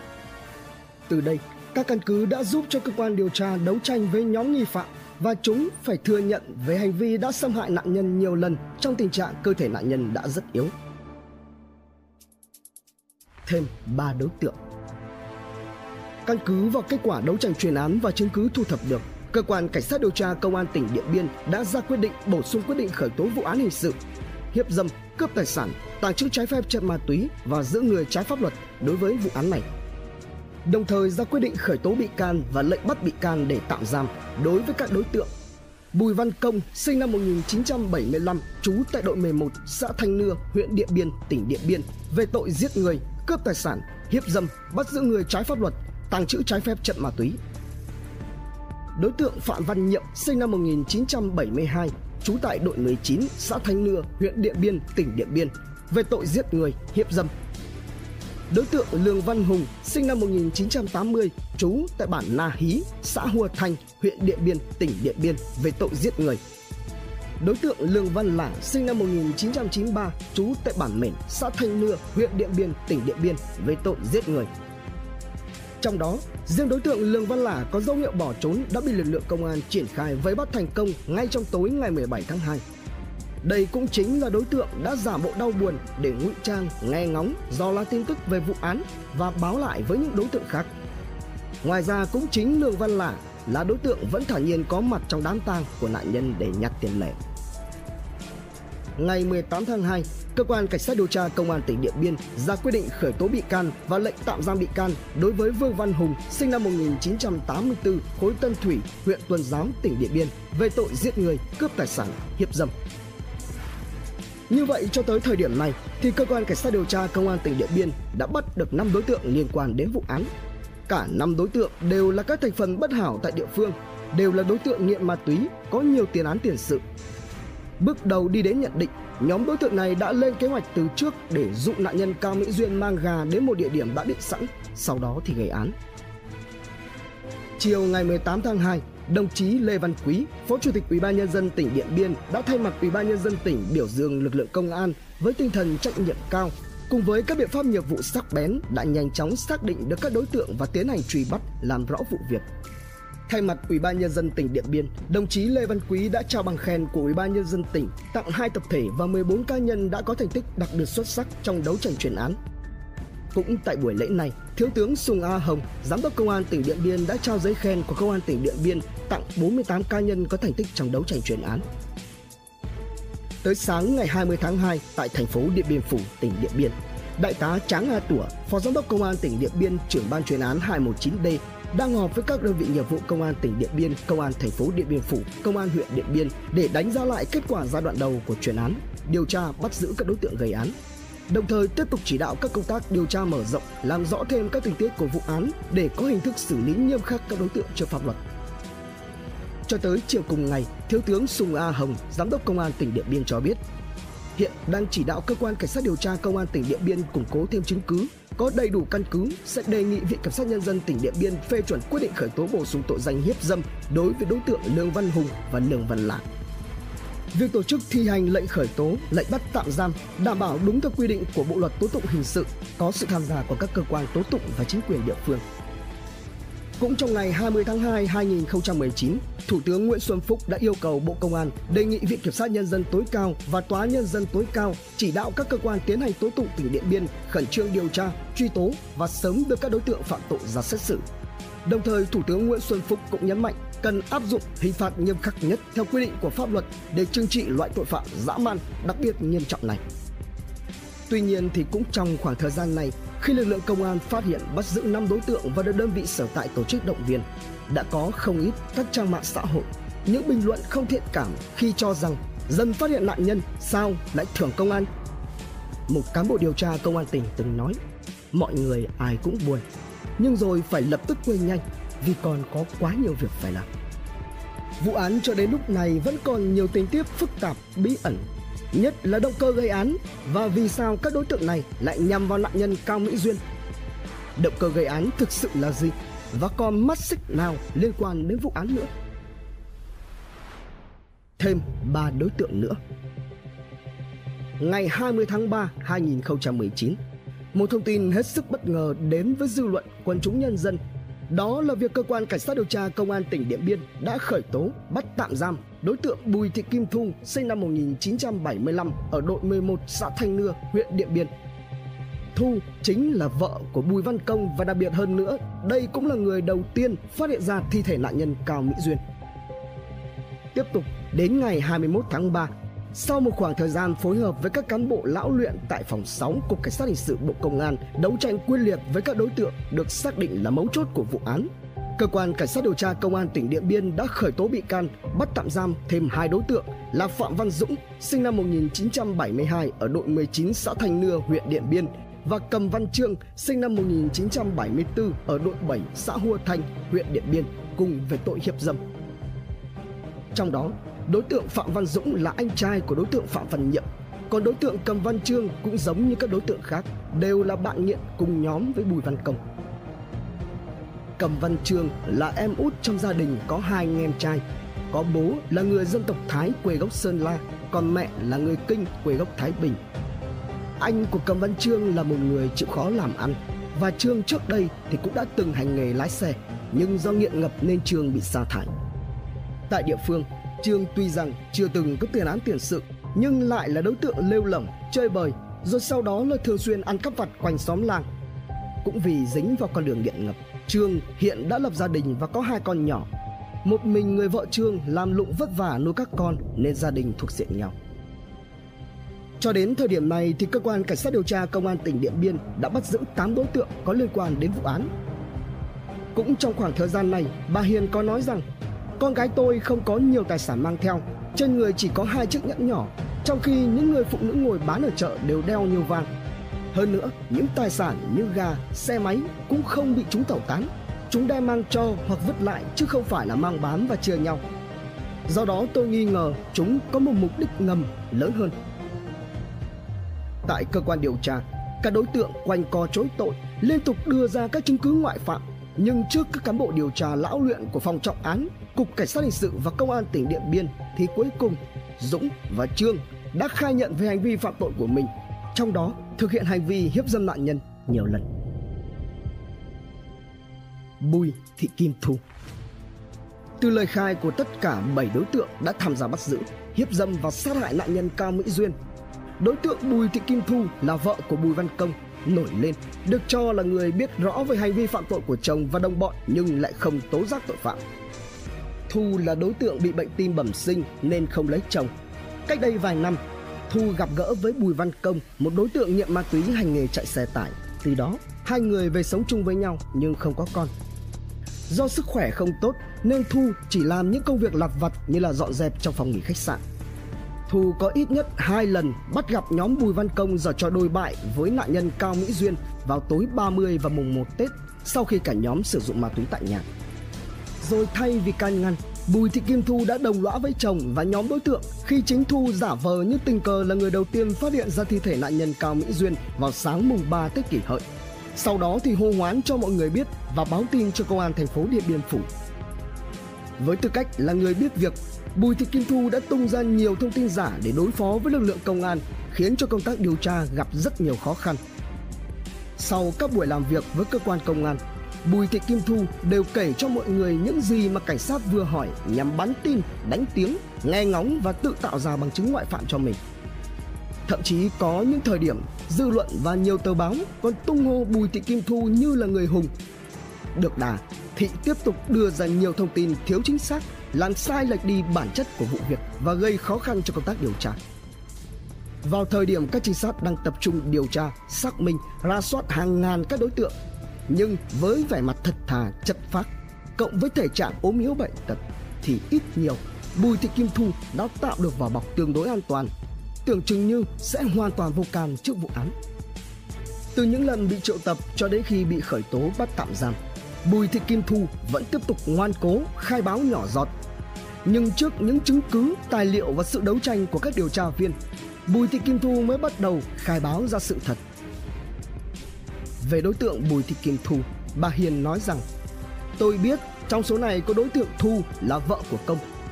Ngay từ những ngày đầu, người dân đã xôn xao rằng chính Thu là người biết sự việc mà không báo, không ngăn chặn. Tôi căm thù Thu gấp nghìn lần còn hơn cả những kẻ thú tính kia. Nếu thu có tính người, thì con tôi đã được cứu. Qua những diễn biến này thì có thể thấy, đây là một vụ án được lực lượng chức năng đánh giá là rất phức tạp. Các đối tượng thực hiện hành vi phạm tội sau đó câu kết nhằm xóa dấu vết, dựng hiện trường giả, tung tin giả đối phó với lực lượng công an. Hiện trường chính sau nhiều lần quanh co, khai báo không thành khẩn, đặc biệt là về hiện trường vụ án thì cuối cùng trải qua 45 ngày sau khi phát hiện ra thi thể nạn nhân cùng với nhiều ngày trời, nhiều giờ đồng hồ đấu trí, các đối tượng mới khai báo ra hiện trường chính của vụ án là nơi đã giữ, hiếp và giết nạn nhân. Đó là nhà và khu vực sau nhà Bùi Văn Công. Từ lời khai và các chứng cứ tài liệu thu thập được, tổng hợp diễn biến vụ án cho đến thời điểm này có ít nhất 3 hiện trường liên quan đến tội ác của nhóm tội phạm. Thứ nhất là khu vực chuồng chăn nuôi gần ngôi nhà không có người ở của em gái công. thứ hai là xe ô tô tải của Công và thứ ba là nhà của Bùi Văn Công. Ngày 23 tháng 3 2019, Công an tỉnh Điện Biên đã phối hợp với cơ quan chức năng khám nhà của vợ chồng Bùi Văn Công, Bùi Thị Kim Thu ở đội 11 xã Thanh Nưa, huyện Điện Biên, tỉnh Điện Biên. Vì đây là hiện trường chính của vụ án nên đã khám nghiệm lại hiện trường để thu thập các dấu vết liên quan đến hành vi phạm tội của các đối tượng. Song song đó là một tổ công tác khám xét và thu thập dấu vết ở ngôi nhà không chủ của em gái Công nơi phát hiện ra thi thể nạn nhân. Ngôi nhà của Công mới được công xây vào cuối năm 2017, đầu năm 2018 theo kiểu nhà ống, lập tôn, có diện tích sử dụng khoảng trên 100 mét vuông, được chia thành 3 phòng là khách, ngủ và bếp, khu vệ sinh. Nằm ven quốc lộ 12 hướng Điện Biên đi Lai Châu, cách thành phố Điện Biên Phủ khoảng 6 km. Sau gần 10 tiếng khám xét cùng với sự góp sức của nhiều thiết bị kỹ thuật hiện đại, thậm chí huy động cả xe cứu hỏa của lực lượng phòng cháy chữa cháy để tìm kiếm các vật chứng liên quan, đặc biệt là khu vực giếng đề phòng các đối tượng phi tang vật chứng. Cơ quan điều tra đã thu giữ được thêm nhiều tài liệu, vật chứng, dấu vết quan trọng, xác định đây là hiện trường chính của vụ án. Đặc biệt đã thu được một chiếc đệm bông gạo là vật chứng mà các đối tượng sử dụng khi xâm hại nạn nhân trong phòng khách nhà công. Kẻ thứ 9 Ngày 28 tháng 3 2019, cơ quan cảnh sát điều tra tiến hành giữ người trong trường hợp khẩn cấp đối với một đối tượng sinh năm 1982 ở đội 5, xã Thanh Yên, huyện Điện Biên về tội bắt cóc nhằm chiếm đoạt tài sản, đồng thời tiến hành kiểm tra, khám xét, thu giữ được nhiều tài liệu giấy tờ liên quan. Đây là một đối tượng nghiện ma túy đã có một tiền án về tội mua bán trái phép chất ma túy, chứa chấp việc sử dụng trái phép chất ma túy và chịu án tù 9 năm 6 tháng Đối tượng là con thứ hai trong một gia đình gồm 5 anh em, bố mất năm 2015, còn mẹ hiện đang ở riêng. Đối tượng đã có vợ và hai con, sinh lần lượt vào các năm là 2000 và 2004. Ngày 29 tháng 3 2019, cơ quan cảnh sát điều tra công an tỉnh Điện Biên đã tiến hành bắt đối tượng đang giữ từ ngày 28 tháng 3 là đối tượng thứ 9 có liên quan tới vụ án. Tới ngày mùng 3 tháng 4 2019, Đối tượng thứ 9 này đã bị Viện Kiểm sát Nhân dân tỉnh Điện Biên gia hạn tạm giữ hình sự lần thứ nhất. Hắn ta liên tục tỏ thái độ ngoan cố, chưa khai nhận hành vi phạm tội của mình.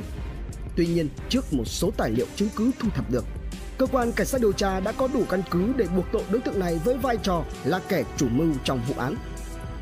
Bên cạnh đó, cơ quan cảnh sát điều tra cũng tiếp tục tích cực điều tra làm rõ các hành vi khác của tên này nếu có. Tổng hợp lại, từ ngày 28 tháng 3 cho đến ngày 6 tháng 4 2019. Cơ quan Cảnh sát điều tra Công an tỉnh Điện Biên đã ra lệnh giữ người trong trường hợp khẩn cấp, lệnh bắt người bị giữ trong trường hợp khẩn cấp, quyết định tạm giữ, gia hạn tạm giữ lần 1 và lần 2 đối với đối tượng thứ 9 này trước khi chính thức có quyết định khởi tố bắt tạm giam đối tượng này về hành vi giết người, bắt cóc nhằm chiếm đoạt tài sản được quy định tại các điều 123, 169 Bộ luật hình sự. Điều đáng nói Vợ của kẻ thứ 9 này cho dù không liên quan tới vụ án sát hại nạn nhân Cao Mỹ Duyên nhưng lại là kẻ gieo rắc cái chết trắng đã bán ma túy tổng hợp cho nhóm đối tượng phạm tội trong vụ án này là ổ nhóm nghiện ngập của Bùi Văn Công. Lai lịch Tạm dừng lại vụ án mạng đối với nạn nhân Cao Mỹ Duyên Chúng ta sẽ tạm chuyển sang một câu chuyện, một dòng thời gian khác mà nó sẽ giao cắt với dòng chảy vụ án mạng nạn nhân Cao Mỹ Duyên vào ngày 29 tháng 3 2019. Xã Thanh Yên, huyện Điện Biên, một thời là cây rốn ma túy.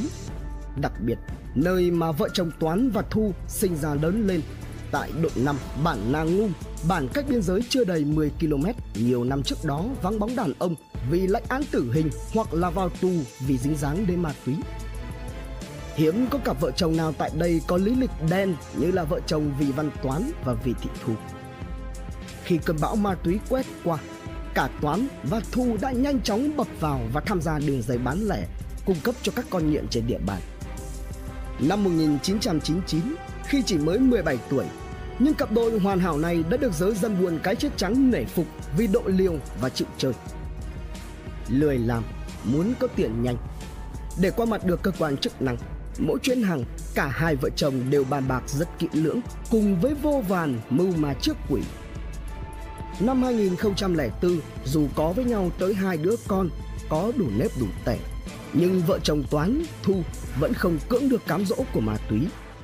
Tiếp tục tham gia bán lẻ ma túy cho đám dân nghiện trên địa bàn. Đi đêm lắm có ngày gặp ma, vào tháng 2 2008, Vi Thị Thu bị công an huyện Điện Biên bắt quả tang khi đang ôm một gói hàng trắng đi giao hàng. Thu bị tuyên án 11 năm tù về tội mua bán trái phép chất ma túy. Sau khi bị bắt, Toán nằm im vài tuần nghe ngóng, rồi lại tiếp tục bập vào chơi hàng trắng và buôn bán ma túy, nhưng khác với vợ, Toán hoạt động cao tay hơn. Hàng trắng được Toán lấy trực tiếp từ bên Lào, sau đó mang về chia nhỏ và bán cho con nghiện. Nhưng rồi chỉ khoảng 3 tháng sau cái ngày vợ bị bắt, vì Văn Toán cũng bị công an huyện Điện Biên phối hợp với phòng cảnh sát điều tra tội phạm về ma túy công an tỉnh bắt giữ trong một chuyên án khác.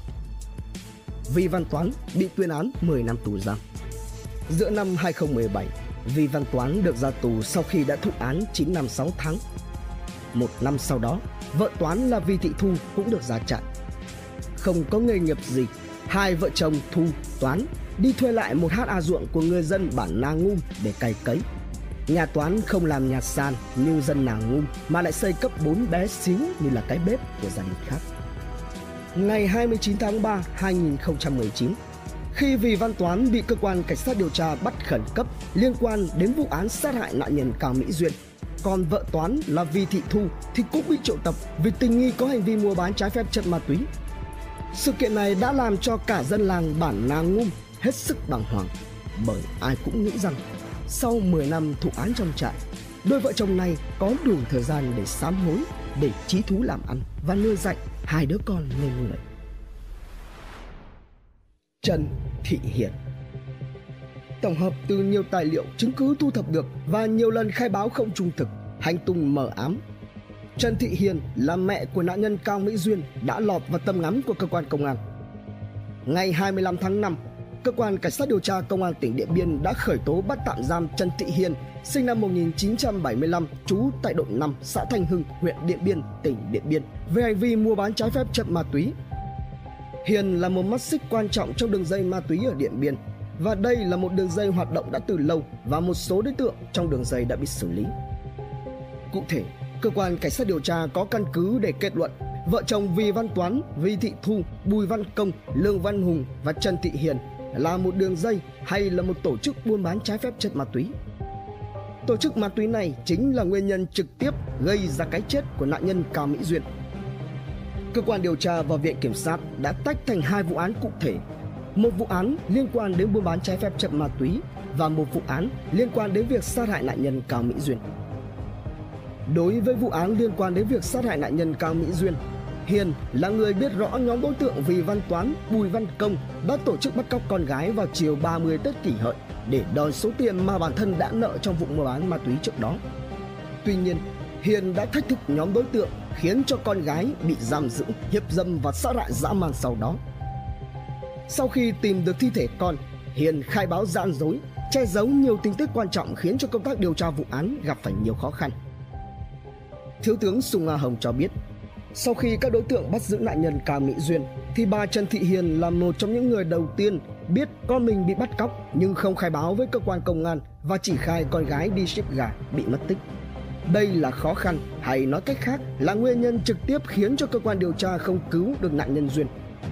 Nếu như bà Hiền cung cấp ngay từ ban đầu cho cơ quan điều tra là vì văn toán cùng với đồng phạm bắt Cao Mỹ Duyên thì tôi nghĩ việc cứu Duyên cũng hết sức đơn giản trong bối cảnh, tình hình và khả năng của lực lượng công an. Tuy nhiên, bà Hiền không cộng tác. Đối với vụ án liên quan đến buôn bán trái phép chất ma túy của Trần Thị Hiền, qua lời khai của vợ chồng Vì Văn Toán, Vi Thị Thu và các đối tượng Bùi Văn Công, Lương Văn Hùng thì Trần Thị Hiền là một đối tượng ma túy khá cộng cán ở Điện Biên. Người phụ nữ này cho dù đã bị khởi tố về một tội danh và áp dụng biện pháp ngăn chặn nhưng vẫn tiếp tục không khai đúng bản chất, gây khó khăn cho cơ quan điều tra. Bên cạnh đó, Hiền liên tục cố chấp lì lợm không hợp tác. Giả điên ngay sau khi Bùi Thị Kim Thu bị khởi tố, bắt tạm giam về tội không tố giác tội phạm, người đàn bà này đã được gia đình và chính bản thân cho rằng bị bệnh về thần kinh, đầu óc không bình thường, không được minh mẫn. Cơ quan Cảnh sát điều tra Công an tỉnh Điện Biên đã phải trưng cầu Trung tâm Pháp y tâm thần khu vực miền núi phía Bắc giám định nội trú pháp y về tâm thần đối với Thu theo quy định của pháp luật ít nhất mất một tháng. Theo đó, Bùi Thị Kim Thu bị tạm giam từ ngày 20 tháng 3 cho đến ngày 17 tháng 6 tại trại tạm giam Công an tỉnh Điện Biên. Đến ngày 18 tháng 6, bị can này đã được áp dụng biện pháp ngăn chặn cấm đi khỏi nơi cư trú. Tại bản kết luận giám định pháp y tâm thần số 56 sượt 2019 sượt PITTA ngày 18 tháng 7 2019 của Trung tâm Pháp y tâm thần khu vực miền núi phía Bắc kết luận Bùi Thị Kim Thu không bị bệnh tâm thần, đủ khả năng nhận thức và đủ khả năng điều khiển hành vi. Thực nghiệm hiện trường Ngày 16 tháng 7 2019, Cơ quan Cảnh sát điều tra Công an tỉnh Điện Biên tiến hành tổ chức thực nghiệm hiện trường điều tra vụ án sát hại nạn nhân Cao Mỹ Duyên. Khoảng 100 cảnh sát đã được huy động để bảo vệ quá trình thực nghiệm. Việc thực nghiệm hiện trường nhằm kiểm tra, đánh giá chứng cứ, lời khai của các bị can và các tình tiết của vụ án, đảm bảo khách quan, đúng người, đúng tội, đúng bản chất của vụ việc. Quá trình thực nghiệm hiện trường điều tra dựa trên các tình tiết, diễn biến hành vi phạm tội mà các đối tượng đã khai báo. Cơ quan điều tra sẽ lần lượt tiến hành thực nghiệm hiện trường điều tra đối với các đối tượng trong vụ án. Khu vực thực nghiệm hiện trường được tiến hành từ khu vực chợ C13 đến nhà ở của đối tượng Bùi Văn Công tại đội 11 xã Thanh Nưa, huyện Điện Biên, nơi được xác định là hiện trường chính của vụ án. Thời gian tổ chức tiến hành thực nghiệm điều tra là từ ngày 16 tháng 7 đến ngày 18 tháng 7 Thứ tự lần lượt các bị can tham gia quá trình thực nghiệm điều tra là Lương Văn Hùng vào sáng ngày 16 tháng 7, chiều ngày 16 tháng 7 là bị can Lương Văn Lả, sáng ngày 17 tháng 7 là bị can Bùi Văn Công, chiều ngày 17 tháng 7 là bị can Phạm Văn Nhậm, sáng ngày 18 tháng 7 là bị can Vì Văn Toán. Và chiều ngày 18 tháng 7 là bị can Vương Văn Hùng. Ngày 16 tháng 9 2019, Cơ quan Cảnh sát điều tra Công an tỉnh Điện Biên ra quyết định hủy bỏ quyết định khởi tố vụ án hình sự về tội giữ người trái pháp luật, đồng thời ra quyết định thay đổi quyết định khởi tố bị can đối với Bùi Văn Công từ tội giữ người trái pháp luật sang tội bắt cóc nhằm chiếm đoạt tài sản. Ra quyết định bổ sung quyết định khởi tố bị can đối với Vương Văn Hùng và Phạm Văn Nhiệm về tội bắt cóc nhằm chiếm đoạt tài sản. Ra quyết định bổ sung quyết định khởi tố bị can đối với Lương Văn Hùng và Lương Văn Lả về tội hiếp dâm và bắt cóc nhằm chiếm đoạt tài sản. Cuối cùng, sau nhiều ngày tháng gian khổ, vất vả và tích cực điều tra, phá giải, ngày 9 tháng 10 2019, Cơ quan Cảnh sát điều tra Công an tỉnh Điện Biên đã có bản kết luận điều tra số 71. Một loạt các sự kiện, tình tiết diễn biến hết sức bất ngờ, khó có thể tưởng tượng ra đã liên tục ồ ạt ập đến. Với bản kết luận điều tra, chân tướng sẽ như thế nào? Liệu còn điều gì mới nữa không? Những kẻ thủ ác sẽ phải chịu sự trừng phạt của pháp luật ra sao? Đón xem phần 4 tại Độc Thám TV. Tiếp nối phần 3 Một loạt các sự kiện, tình tiết diễn biến bất ngờ khó có thể tưởng tượng ra đã liên tục ồ ạt ập đến. Với bản kết luận điều tra, chân tướng sẽ như thế nào? Liệu còn điều gì mới nữa không? Những kẻ thủ ác sẽ phải chịu sự trừng phạt của pháp luật ra sao? Hãy cùng Độc Thám TV đi sâu vào tìm hiểu vụ án này. Cái chết trắng Vào khoảng tháng 5 2009 là thời điểm trước khi Vì Văn Toán phải thụ án tù dài tới 9 năm 6 tháng tại trại giam Yên Hạ. Toán đã mua hai bánh hàng trắng trọng lượng khoảng 700 gram của một đối tượng người nước ngoài và bán cho Trần Thị Hiền với giá là 300 triệu đồng. Tuy nhiên, chưa kịp lấy tiền thì Vì Văn Toán đã bị công an huyện Điện Biên bắt quả tang trong một vụ án ma túy khác. Cuối tháng 5 2017, hai vợ chồng Toán, Thu, Bùi Văn Công, Lương Văn Hùng và Trần Thị Hiền cùng thực hiện mua bán hơn 700 gram hàng trắng tại hai địa điểm là đội 5 xã Thanh Yên huyện Điện Biên và tại khu vực bãi rác thuộc đội 5 xã Thanh Hưng huyện Điện Biên. Trong khoảng thời gian này, Thu đã bán cho Công và Phạm Văn Nhiệm 12 viên hồng phiến có trọng lượng là 1,8 gram. Khoảng tháng 1 đến đầu tháng 2 2019, tại nhà Công ở đội 11 xã Thanh Nưa, huyện Điện Biên, Công đã bán 15 viên hồng phiến có trọng lượng là 1,35 gram cho Nhiệm. Trần Thị Hiền đặt vấn đề và trực tiếp giao dịch mua hai bánh hàng trắng với Công. Sau khi thỏa thuận với giá là 160 triệu đồng một bánh, Công đã đặt hàng để Thu đi mua giúp Thu đã vượt biên sang Lào mua chịu của một người đàn ông lạ mặt hai bánh hàng trắng trọng lượng hơn 700 gram mang về cất giấu ở nhà. Sau đó, vợ chồng Thu chuyển hai bánh về bán cho Công và Công trực tiếp giao hai bánh cho Hiền và nhận số tiền là 290 triệu đồng. 30 triệu đồng còn thiếu, công cho Hiền nợ. Nhưng đến ngày hẹn, Hiền liên tục khất lần món nợ 30 triệu đồng với công. Chuyến giao hàng định mệnh từ sự khất lần lật lọng của Trần Thị Hiền khi không trả món nợ 30 triệu đồng với công và chưa thanh toán 300 triệu với Vi Văn Toán 10 năm trước đã khiến cho các đối tượng cay cú lên kế hoạch bắt cóc con gái Hiền là nạn nhân Cao Mỹ Duyên để ép Hiền phải trả tiền. Ngày 24 tháng 5 2017, Toán mãn hạn tù xong không đi đòi tiền. Cuối năm 2018, Toán tình cờ biết Hiền đang bán gà ở chợ Mường Thanh, thành phố Điện Biên Phủ. Vào lúc 9 giờ sáng ngày 31 tháng 1 2019, Vì Văn Toán ra chợ Mường Thanh, thành phố Điện Biên Phủ và nhìn thấy Trần Thị Hiền đang bán gà ở đây. Nhớ lại số tiền 300 triệu đồng mà Hiền đã mua hai bánh hàng trắng không trả mình từ năm 2009 trước khi bản thân Toán bị công an huyện Điện Biên bắt về tội mua bán trái phép chất ma túy và chứa chấp việc sử dụng trái phép chất ma túy nên Toán đã nảy sinh ý định đòi lại số tiền này. Lúc 11 giờ cùng ngày, khi thấy Hiền đi xe máy về, Toán đi theo Hiền từ chợ Mường Thanh cho đến cánh đồng xã Thanh Hưng, huyện Điện Biên thì Toán vượt lên chặn đầu xe và nói Sao chị không trả tiền? Em cũng đang phải đi nợ người ta. Hiền trả lời là chưa lấy được tiền bán hàng và bỏ đi. Ngày mùng 1 tháng 2 2019, do quen nhau khi có thời gian cùng chấp hành án tại trại giam Yên Hạ. Sau khi ra tù vẫn giữ liên hệ với nhau Vương Văn Hùng đến nhà Toán chơi và sử dụng ma túy tại đây. Qua vài câu chuyện, Toán nói với Hùng về việc Hiền nợ tiền mình và nhờ Hùng giúp đòi lại, hứa trả công 50 triệu. Ít ngày sau đó, Bùi Văn Công tới nhà Toán chơi. Lúc này Hùng cũng đang ở đây. Khi Toán kể lại chuyện và Vương Văn Hùng nói rằng một mình hắn không làm được. Công cho biết Hiền cũng đang nợ hắn ta 30 triệu đồng mua ma túy nhưng chưa trả. Tại đây, Công bảo để tìm thêm người và Hùng Công thống nhất sẽ giúp cho Toán đòi nợ. Chiều ngày 3 tháng 2 2019, Toán đi xe máy đón Hùng lên nhà công để gặp Phạm Văn Nhiệm, Lương Văn Hùng, Lương Văn Lả ở đây. Cũng tại đây, 6 đối tượng đã bàn bạc lên kế hoạch phân công vai trò, nhiệm vụ. Lúc đầu các đối tượng bàn bạc bắt Hiền để đòi tiền nợ. Bùi Văn Công sau đó đã đưa ra ý kiến Bắt bà Hiền không có ai lo tiền cho bà ấy Phải bắt con bà Hiền Thì bà Hiền mới lo trả tiền Sau khi có kế hoạch phân công cụ thể Sáng ngày mùng 4 tháng 2 Tức sáng 30 Tết Toán, Công, Hùng trực tiếp xuống chợ Mường Thanh bí mật quan sát và đưa Cao Mỹ Duyên vào thượng ngắm. Vào hồi 18 giờ chiều ngày 30, Vương Văn Hùng ra chợ Mường Thanh mua 4 con gà của chị Trần Minh Phương. Trong khoảng thời gian chờ mổ gà, Hùng đã quay sang nói chuyện với nạn nhân Cao Mỹ Duyên bán gà bên cạnh chỗ chị Phương rồi lấy số điện thoại của Duyên hẹn sẽ gọi để mua thêm gà. Khoảng 18 giờ 40 phút cùng ngày, Hùng gọi cho Duyên đặt mua 10 con gà. Sau đó Duyên đã mang gà đến khu vực C13 để giao cho khách. Mà cô không hề hay biết rằng cái bệnh lớn đã được các đối tượng răng giả chờ sẵn.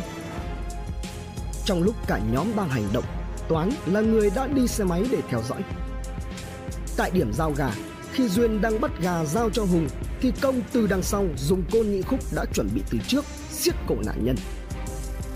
Sau khi nạn nhân ngất đi, cả nhóm khiêng cô gái tội nghiệp lên thùng xe tải của Công.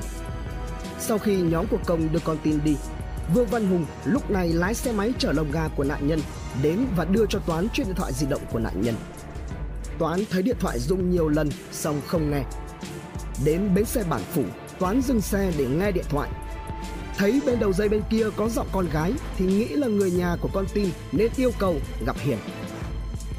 Sau khi nghe câu gọi mẹ ơi rồi chuyển máy, Toán liền nói Em đã bắt cóc con gái, chị sắp xếp trả tiền đi. Ở phía đầu dây bên kia, Hiền đáp Sao chúng mày bắt cóc con gái tao? Chúng mày không thả, tao sẽ báo công an. Toán sau đó cúp máy và trả chiếc điện thoại di động của nạn nhân cho Vương Văn Hùng.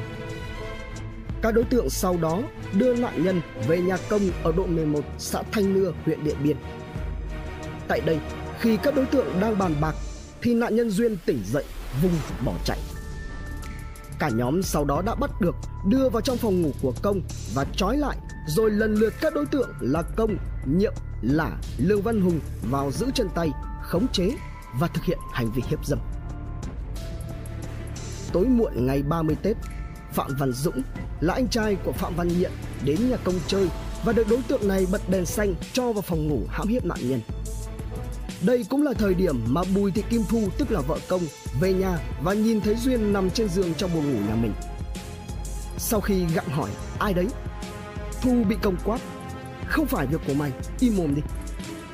Nghe vậy, Thu im lặng, không nói gì rồi bỏ ra ngoài. Đêm hôm đó, Duyên trong tư thế bị trói tay chân, miệng bị nhét rẻ, nằm ngủ cùng với vợ chồng công. Đây có lẽ là một trong những thời khắc mà nạn nhân bị bắt, nhốt và phải sống trong nỗi sợ hãi nhất. Từ đêm 30 Tết cho đến chiều mùng 2 Tết, tức ngày 6 tháng 2, 2019, nhóm đối tượng này tiếp tục giam giữ nạn nhân tại nhà công và nhiều lần hãm hiếp nạn nhân. Chiều mùng 2 Tết, Công đến nhà toán và gặp Vương Văn Hùng cầm văn chương tại đây. Sau khi được đối tượng cho biết Hiền vẫn nhất quyết không chịu trả tiền, Công đã nói về tình trạng của nạn nhân Duyên là rất yếu do bị hiếp nhiều lần và xin ý kiến chỉ đạo của ông chủ quán. Lúc chiều tối ngày mùng 2 Tết, cho dù biết tình trạng của cô gái tội nghiệp đang rất yếu, nhưng sự thú tính lại trỗi dậy. Các đối tượng Lương Văn Hùng, Bùi Văn Công, Lương Văn Lạc, Phạm Văn Nhiệm, Phạm Văn Dũng, Vương Văn Hùng, Cầm Văn Trương vẫn lần lượt tiếp tục hãm hiếp nạn nhân tại phòng khách nhà công. Kinh khủng hơn nữa, đó là việc Bùi Thị Kim Thu đã chứng kiến cảnh mà các tên cầm thú này thực hiện hành vi hiếp dâm nạn nhân nhưng Thu cũng chỉ im lặng. Thậm chí khi thấy chồng mình định dở cho đối bại với nạn nhân ngay trên giường ngủ thì Thu căn nhăn. Buông hạnh phúc của người ta, đừng có làm gì ở đây mà đi chỗ khác mà làm. Thấy vợ phản ứng vậy nên nhóm đối tượng đã khiêng nạn nhân ra phía phòng khách và tiếp tục thực hiện hành vi đổi bại. Cho tới tối ngày mùng 2 Tết, Thu vẫn có mặt ở nhà nên đã xuống bếp lấy cơm và chút thịt mang vào buồng ngủ bón cho Duyên ăn. Nhưng nạn nhân khi này yếu lả người đi không ăn được. Thấy vậy, Thu đi ra ngoài phòng khách và nói với cả nhóm. Nó yếu lắm rồi, chỉ ăn được mấy miếng thôi. Tổng hợp lại, các tên cầm thú này đã lần lượt thay nhau hãm hiếp nạn nhân tới 21 lần. Trong tất cả các lần quan hệ, chúng đều chủ động né tránh việc để lại sản phẩm kết thúc ra ngoài. Đặc biệt, trước những lần thực hiện hành vi bỉ ổi thú tính đó, các đối tượng đều tổ chức sử dụng ma túy tại nhà riêng của Bùi Văn Công. Tới khoảng 22 giờ 30 phút ngày mùng 2 Tết, Toán đi xe máy đón Vương Văn Hùng ở cầu Nậm Thanh thuộc xã Nong Hẹp, huyện Điện Biên. Rồi sau đó chở Hùng cùng lên nhà công để bàn bạc. Tại đây, lúc khoảng 23 giờ, Toán thấy nạn nhân trong tình trạng đã rất yếu. Nhiệm khi này đề xuất đưa nạn nhân đi cấp cứu song công bác bỏ vì sẽ không khác gì tự đi báo công an. Khi cả nhóm chưa có phương án thì công nói để tao giải quyết. Lương Văn Lả vào trong phòng ngủ của nhà công, khiêng Duyên từ trong phòng ngủ đi ra phía sau chỗ đất trống cạnh chuồng lợn nhà công. Cùng lúc đó thì Nhiệm, Vương Văn Hùng, Toán và Thu cũng ra theo. Công khi này đi ra xe ô tô lấy chiếc côn nhị khúc bằng kim loại siết cổ nạn nhân cho đến chết. Lúc này, Toán đứng cách đó chừng 5 mét và còn có cả Bùi Thị Kim Thu chứng kiến. Xong xuôi thì tiếp tục phân công nhiệm vụ, đó là Lả lấy chậu nước, Nhiệm lấy gáo nước và bảo Thu lau rửa cho Duyên. Thu còn cẩn thận dặn các đối tượng phải phụ giúp Thu rửa thật sạch bộ phận sinh dục để không còn để lại dấu vết, rồi sau đó cả bọn khiêng nạn nhân vào phòng khách.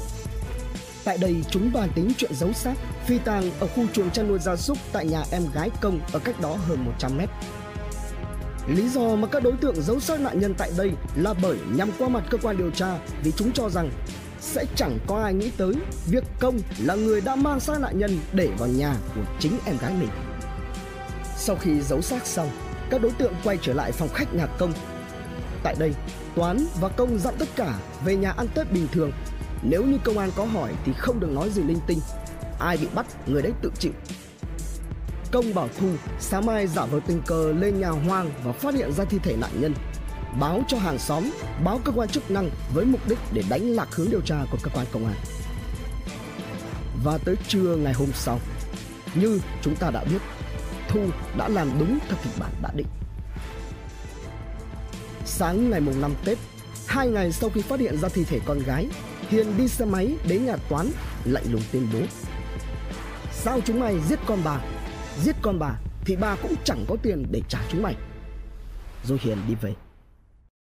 Có thể nói rằng đây là vụ án gây rúng động dư luận, đặc biệt nghiêm trọng với nhiều hành vi phạm tội. Nhiều đối tượng cùng thực hiện hành vi phạm tội, phạm tội có tổ chức, đồng phạm phức tạp. Hành vi phạm tội của các đối tượng đối với bị hại Cao Mỹ Duyên là hết sức dã man, vô nhân tính, thể hiện quyết tâm phạm tội đến cùng. Sử dụng nhiều thủ đoạn tinh vi, xảo quyệt để thực hiện hành vi phạm tội và che giấu tội phạm. Quá trình điều tra, các đối tượng đều khai báo quanh co, gian dối, khai báo nhỏ giọt, hòng gây khó khăn, cản trở trong hoạt động điều tra vụ án. Nhưng rồi, trước sự mưu trí, quyết tâm từ cơ quan cảnh sát điều tra Bộ Công an và Công an tỉnh Điện Biên, các ác thú cuối cùng cũng bị lột mặt nạ và phải trả giá cho những hành vi phạm tội của mình. Xét xử vụ án mua bán trái phép chất ma túy sau khi hoàn tất kết luận điều tra, ngày 1 tháng 11 2019, cơ quan cảnh sát điều tra công an tỉnh Điện Biên đề nghị truy tố Trần Thị Hiền về hành vi mua bán trái phép chất ma túy cùng các đồng phạm gồm hai vợ chồng Vì Văn Toán và Vì Thị Thu, Bùi Văn Công và Lương Văn Hùng. Ngày 7 tháng 11 2019, Viện Kiểm sát Nhân dân tỉnh Điện Biên đã có bản cáo trạng số 84 đề nghị truy tố cả 5 bị can một tội danh và riêng bị can Vì Văn Toán thêm một tội danh khác ngày 27 tháng 11 2019, Tòa nhân dân tỉnh Điện Biên mở phiên tòa sơ thẩm công khai xét xử 5 bị cáo trong vụ án mua bán trái phép chất ma túy. Trong phiên tòa, cả 5 bị cáo bị truy tố về tội mua bán trái phép chất ma túy. Riêng bị cáo Vì Văn Toán bị truy tố thêm tội chứa chấp việc sử dụng trái phép chất ma túy. Chồng của bị cáo Hiền là ông Cao Văn Hường cũng có mặt. Hiện ông Hường đã cai nghiện thành công Tuy nhiên gần một năm qua chưa được gặp vợ nên cũng không nắm được thông tin gì nhiều. Trả lời thẩm vấn tại phiên xử, ba bị cáo Toán, Công, Hùng thừa nhận hành vi phạm tội như cáo trạng truy tố. Hai bị cáo là Hiền và Thu không thừa nhận hành vi phạm tội. Trong khi bị cáo Hiền kêu oan, phủ nhận quen biết với các bị cáo trong vụ án này và không tham gia vào việc mua bán trái phép chất ma túy, thì bị cáo Thu lại phản cung khi khai, không tham gia vào việc mua bán hai bánh với các bị cáo trong vụ án. Bị cáo Thu cho rằng trong quá trình điều tra do bị ép cung nên bị cáo mới nhận tội. Hội đồng xét xử yêu cầu đối chất. Bị cáo Toán là chồng của Thu khẳng định vợ bị cáo trực tiếp giao dịch mua bán hai bánh với bị cáo Công. Tiến hành luận tội, đại diện viện kiểm sát thừa hành quyền công tố nêu quan điểm. Trong vụ án này, Thu là người tìm mua hai bánh về bán cho Công. Hiền là người đặt vấn đề và trực tiếp giao dịch hai bánh với Công. Do đó, Thu, Công và Hiền trực tiếp thực hiện hành vi phạm tội. Toán trông giữ số hàng cấm này của vợ. Hùng cùng với Toán không trực tiếp thực hiện giao dịch ma túy nên hai bị cáo giữ vai trò giúp sức. Vào lúc chiều muộn cùng ngày, sau khi nghị án, hội đồng xét xử tuyên phạt bị cáo Toán, bị cáo Thu và bị cáo Hùng tù trung thân. Bị cáo Hiền, bị cáo Công 20 năm tù về cùng tội mua bán trái phép chất ma túy Dương bị cáo toán phải nhận thêm 7 năm tù về tội chứa chấp việc sử dụng trái phép chất ma túy. Tổng hợp hình phạt của hai tội danh, bị cáo toán phải thi hành hình phạt chung là trung thân. Tuy nhiên, ngày 9 tháng 12 2019, bị cáo Trần Thị Hiền đã gửi đơn kháng cáo bản án hình sự về tội mua bán trái phép chất ma túy. Ngoài bị cáo Hiền, bị cáo Vi Thị Thu cũng đã gửi đơn kháng cáo kêu oan. Tuy nhiên, ba bị cáo còn lại gồm bị cáo Toán, Công, Hùng đều không kháng cáo ngày 15 tháng 6 2020. Tại Tòa Nhân dân tỉnh Điện Biên, Tòa Nhân dân cấp cao mở phiên phúc thẩm xét kháng cáo của Trần Thị Hiền và Vi Thị Thu. Xong tại phần thủ tục, Viện Kiểm sát đề nghị hoãn phiên tòa do luật sư của bị cáo Vi Thị Thu vắng mặt và có đơn xin hoãn phiên tòa. Sau ít phút hội ý, hội đồng xét xử quyết định hoãn phiên tòa bởi theo chủ tọa, bị cáo Thu bị truy tố khung hình phạt cao nhất là tử hình nên phải có người bào chữa Tại tòa, luật sư của bị cáo vắng mặt lần đầu có lý do chính đáng nên quyết định hoãn phiên tòa. Ngày 28 tháng 1, 2021, phiên phúc thẩm lưu động do Tòa Nhân dân cấp cao tại Hà Nội mở, xét đơn kháng cáo của Trần Thị Hiền và Vì Thị Thu. Tại phần thủ tục, hai luật sư thuộc đoàn luật sư Hà Nội, đoàn luật sư tỉnh Sơn La bào chữa cho bị cáo Vi Thị Thu vắng mặt. Ngoài ra, luật sư của bị cáo Trần Thị Hiền cũng có ý kiến đề nghị hoãn phiên tòa. Theo hội đồng xét xử phúc thẩm, hai bị cáo là Trần Thị Hiền và Vi Thị Thu đều kêu oan về tội mua bán trái phép chất ma túy. các bị cáo bị truy tố ở khung hình phạt lên tới trung thân, tử hình nên để đảm bảo quyền lợi cho họ, tòa phúc thẩm đã quyết định hoãn xét xử. Tòa tuyên án Bản kết luận điều tra số 71 ngày 9 tháng 10 2019 của cơ quan cảnh sát điều tra công an tỉnh Điện Biên đề nghị Viện kiểm sát nhân dân cung cấp truy tố đối tượng Vì Văn Toán cùng đồng phạm với các tội giết người, hiếp dâm, cướp tài sản, bắt cóc nhằm chiếm đoạt tài sản, tàng trữ trái phép chất ma túy và không tố giác tội phạm xảy ra tại phường Thanh Trường, thành phố Điện Biên Phủ và xã Thanh Nưa, huyện Điện Biên, tỉnh Điện Biên. Ngày 26 tháng 12 2019, Tòa nhân dân tỉnh Điện Biên mở phiên tòa sơ thẩm xét xử vụ án. Thẩm phán là ông Phạm Văn Nam, tránh án Tòa nhân dân tỉnh Điện Biên. Do đây là vụ án được dư luận đặc biệt quan tâm nên Tòa nhân dân tỉnh Điện Biên quyết định đưa vụ án ra xét xử lưu động tại sân vận động thành phố Điện Biên Phủ để người dân theo dõi trực tiếp có tác dụng giáo dục pháp luật cho công dân một cách trực quan, sinh động, góp phần đấu tranh phòng ngừa các loại tội phạm. Từ sáng đã có hàng ngàn người dân tới theo dõi. Công an tỉnh Điện Biên đã huy động hơn 100 cán bộ chiến sĩ tham gia dẫn giải đảm bảo an ninh phiên tòa. Có 9 bị cáo bị đưa ra xét xử gồm Vì Văn Toán, sinh năm 1982 ở đội 4 xã Thanh Yên. Bùi Văn Công, sinh năm 1975, trú đội 11 xã Thanh Nưa. Phạm Văn Nhiệm, sinh năm 1976, trú đội 19 xã Thanh Nưa. Lương Văn Hùng, sinh năm 1991, trú bản Na Hí, xã Hùa Thanh. Lương Văn Lả, sinh năm 1993, trú tại bản Mệnh, xã Thanh Nưa. Phạm Văn Dũng, sinh năm 1972, trú độ 11, xã Thanh Nưa. Cầm Văn Trương, sinh năm 1974, trú đội 7, xã Hùa Thành. Bùi Thị Kim Thu, sinh năm 1975, ở đội 11, xã Thành Nưa. Và Vương Văn Hùng, sinh năm 1984, trú tổ 25, phường Mường Thanh, thành phố Điện Biên Phủ. Chiều ngày 27 tháng 12, các bị cáo là Cầm Văn Trương, Lương Văn Hùng, Lương Văn Lả, Phạm Văn Nhiệm, Phạm Văn Dũng, Vương Văn Hùng gửi lời xin lỗi đến gia đình nạn nhân trong lời nói sau cùng. Đến lượt bị cáo Vì Văn Toán nói lời sau cùng, bị cáo ấp úng xin hội đồng xét xử xem xét giảm nhẹ hình phạt cho hưởng mức án thấp nhất. Bị cáo Vương Văn Hùng mong hội đồng xét xử cho điều tra lại vụ án vì anh ta chỉ tham gia bắt cóc, không liên quan tới tội hiếp dâm và giết người như cáo buộc của viện kiểm sát bị cáo Bùi Văn Công không nói lời sau cùng. Còn bị cáo Bùi Thị Kim Thu tiếp tục khẳng định không phạm tội nên đề nghị hội đồng xét xử xem xét đúng người, đúng tội. Sáng ngày 29 tháng 12, 2019, giữa trời mưa lớn, Tòa Nhân dân tỉnh Điện Biên tuyên án đối với 9 bị cáo trong vụ án. Quá trình xét xử, Viện Kiểm sát đề nghị rút quyết định truy tố công Vương Văn Hùng về tội cướp tài sản Hội đồng xét xử nhận thấy đề nghị này có căn cứ nên chấp nhận. Bùi Thị Kim Thu trong quá trình điều tra khai bị bệnh tâm thần, song kết quả giám định cho thấy không mắc bệnh này. Hội đồng xét xử nhận thấy bị cáo Thu có đủ điều kiện để khai báo, tố giác về hành vi phạm tội của các bị cáo khác nhưng không thực hiện. Dù bị cáo không thành thừa nhận hành vi, hội đồng xét xử căn cứ lời khai của những người khác đã đủ căn cứ kết tội. Hội đồng xét xử đánh giá hành vi phạm tội xuất phát từ việc thường xuyên dùng ma túy và tham gia buôn bán chất cấm để làm giàu bất chính.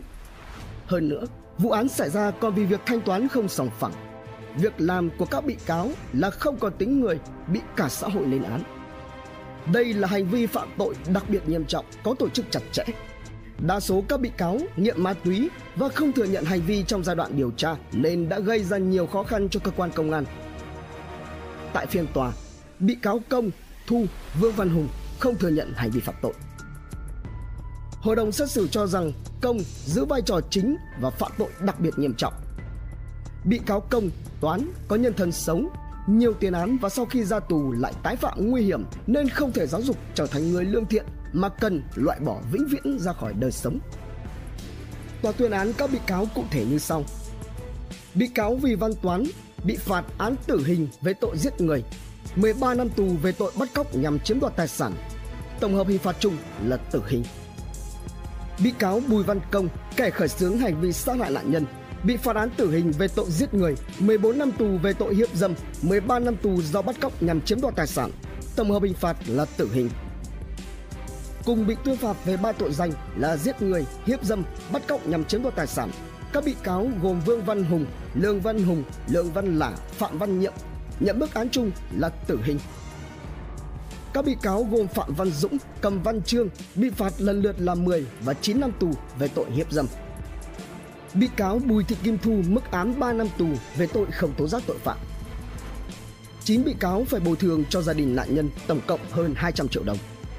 Tòa kiến nghị cơ quan điều tra khởi tố thêm bị cáo Bùi Thị Kim Thu về tội che giấu tội phạm. Sau đó, Vi Văn Toán đã gửi đơn đến Tòa Nhân dân tỉnh Điện Biên xin giảm nhẹ hình phạt sau khi bị tuyên án tử hình. Còn Bùi Văn Công, Vương Văn Hùng, Phạm Văn Nhiệm cũng có đơn kháng cáo kêu oan. Đại diện bị hại cũng có đơn kháng cáo toàn bộ bản án sơ thẩm và đề nghị không tử hình 6 bị cáo.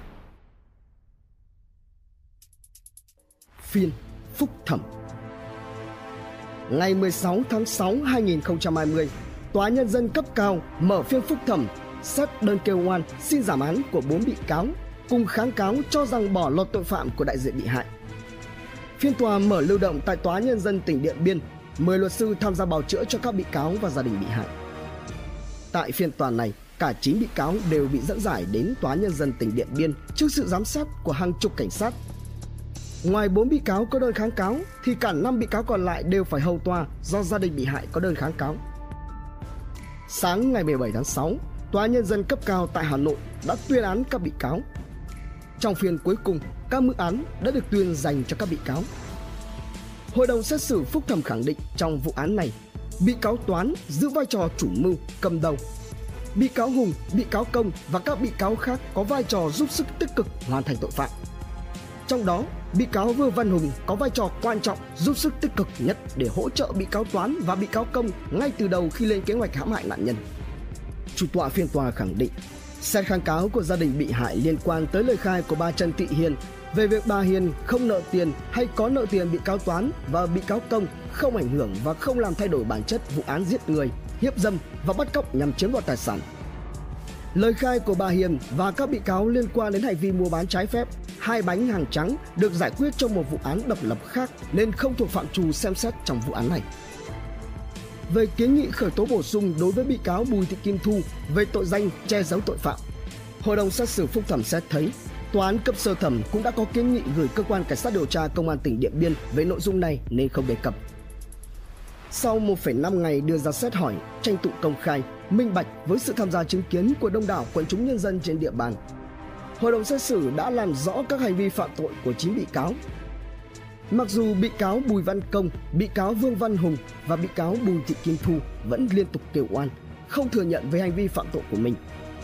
Nhưng với những chứng cứ lập luận sắc bén trong quá trình xét hỏi, hội đồng xét xử có đủ căn cứ để bác đơn kháng cáo của các bị cáo và đơn kháng cáo của người đại diện hợp pháp cho người bị hại là ông Cao Văn Hưởng tòa giữ nguyên mức án tại phiên tòa xét xử sơ thẩm năm 2019 đối với bị cáo Vì Văn Toán và đồng phạm do Tòa Nhân dân tỉnh Điện Biên xét xử.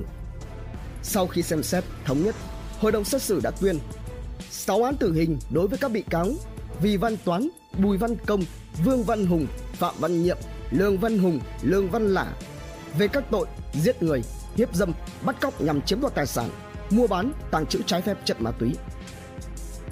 Với tội danh hiếp dâm, bị cáo Phạm Văn Dũng bị hội đồng xét xử tuyên 10 năm tù, bị cáo Cầm Văn Trương bị tuyên 9 năm tù. Bị cáo Bùi Thị Kim Thu bị tuyên 3 năm tù giam về hành vi không tố giác tội phạm. Phiên tòa phúc thẩm khép lại. Những kẻ phạm tội tức đi sinh mạng của người khác đã bị pháp luật xử lý nghiêm minh. Một vụ án để lại hậu quả đau lòng với không chỉ thân nhân, gia đình nạn nhân mà còn là nỗi đau của chính người thân của các bị cáo. Đây là bản án thích đáng, nghiêm minh dành cho các đối tượng là hồi chuông cảnh tỉnh nhằm răn đe đối với các đối tượng khác.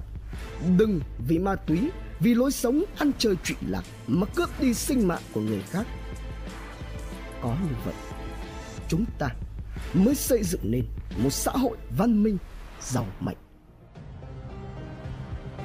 Trân trọng cảm ơn quý khán thính giả đã theo dõi, subscribe, ấn chuông đăng ký để cập nhật những video mới nhất. Like, share, chia sẻ tới nhiều người hơn. Comment những suy nghĩ, ý kiến, bình luận của bạn hay những gợi ý, đóng góp để chúng tôi được hoàn thiện hơn. Độc Thám TV hai ngày một số vào lúc 21 giờ. Nguồn tham khảo và tổng hợp Cổng thông tin điện tử tỉnh Điện Biên Công an Nhân dân Online Trang thông tin điện tử Công an tỉnh Điện Biên Bảo vệ pháp luật Vietnamnet cùng nhiều nguồn khác từ Internet Độc Thám TV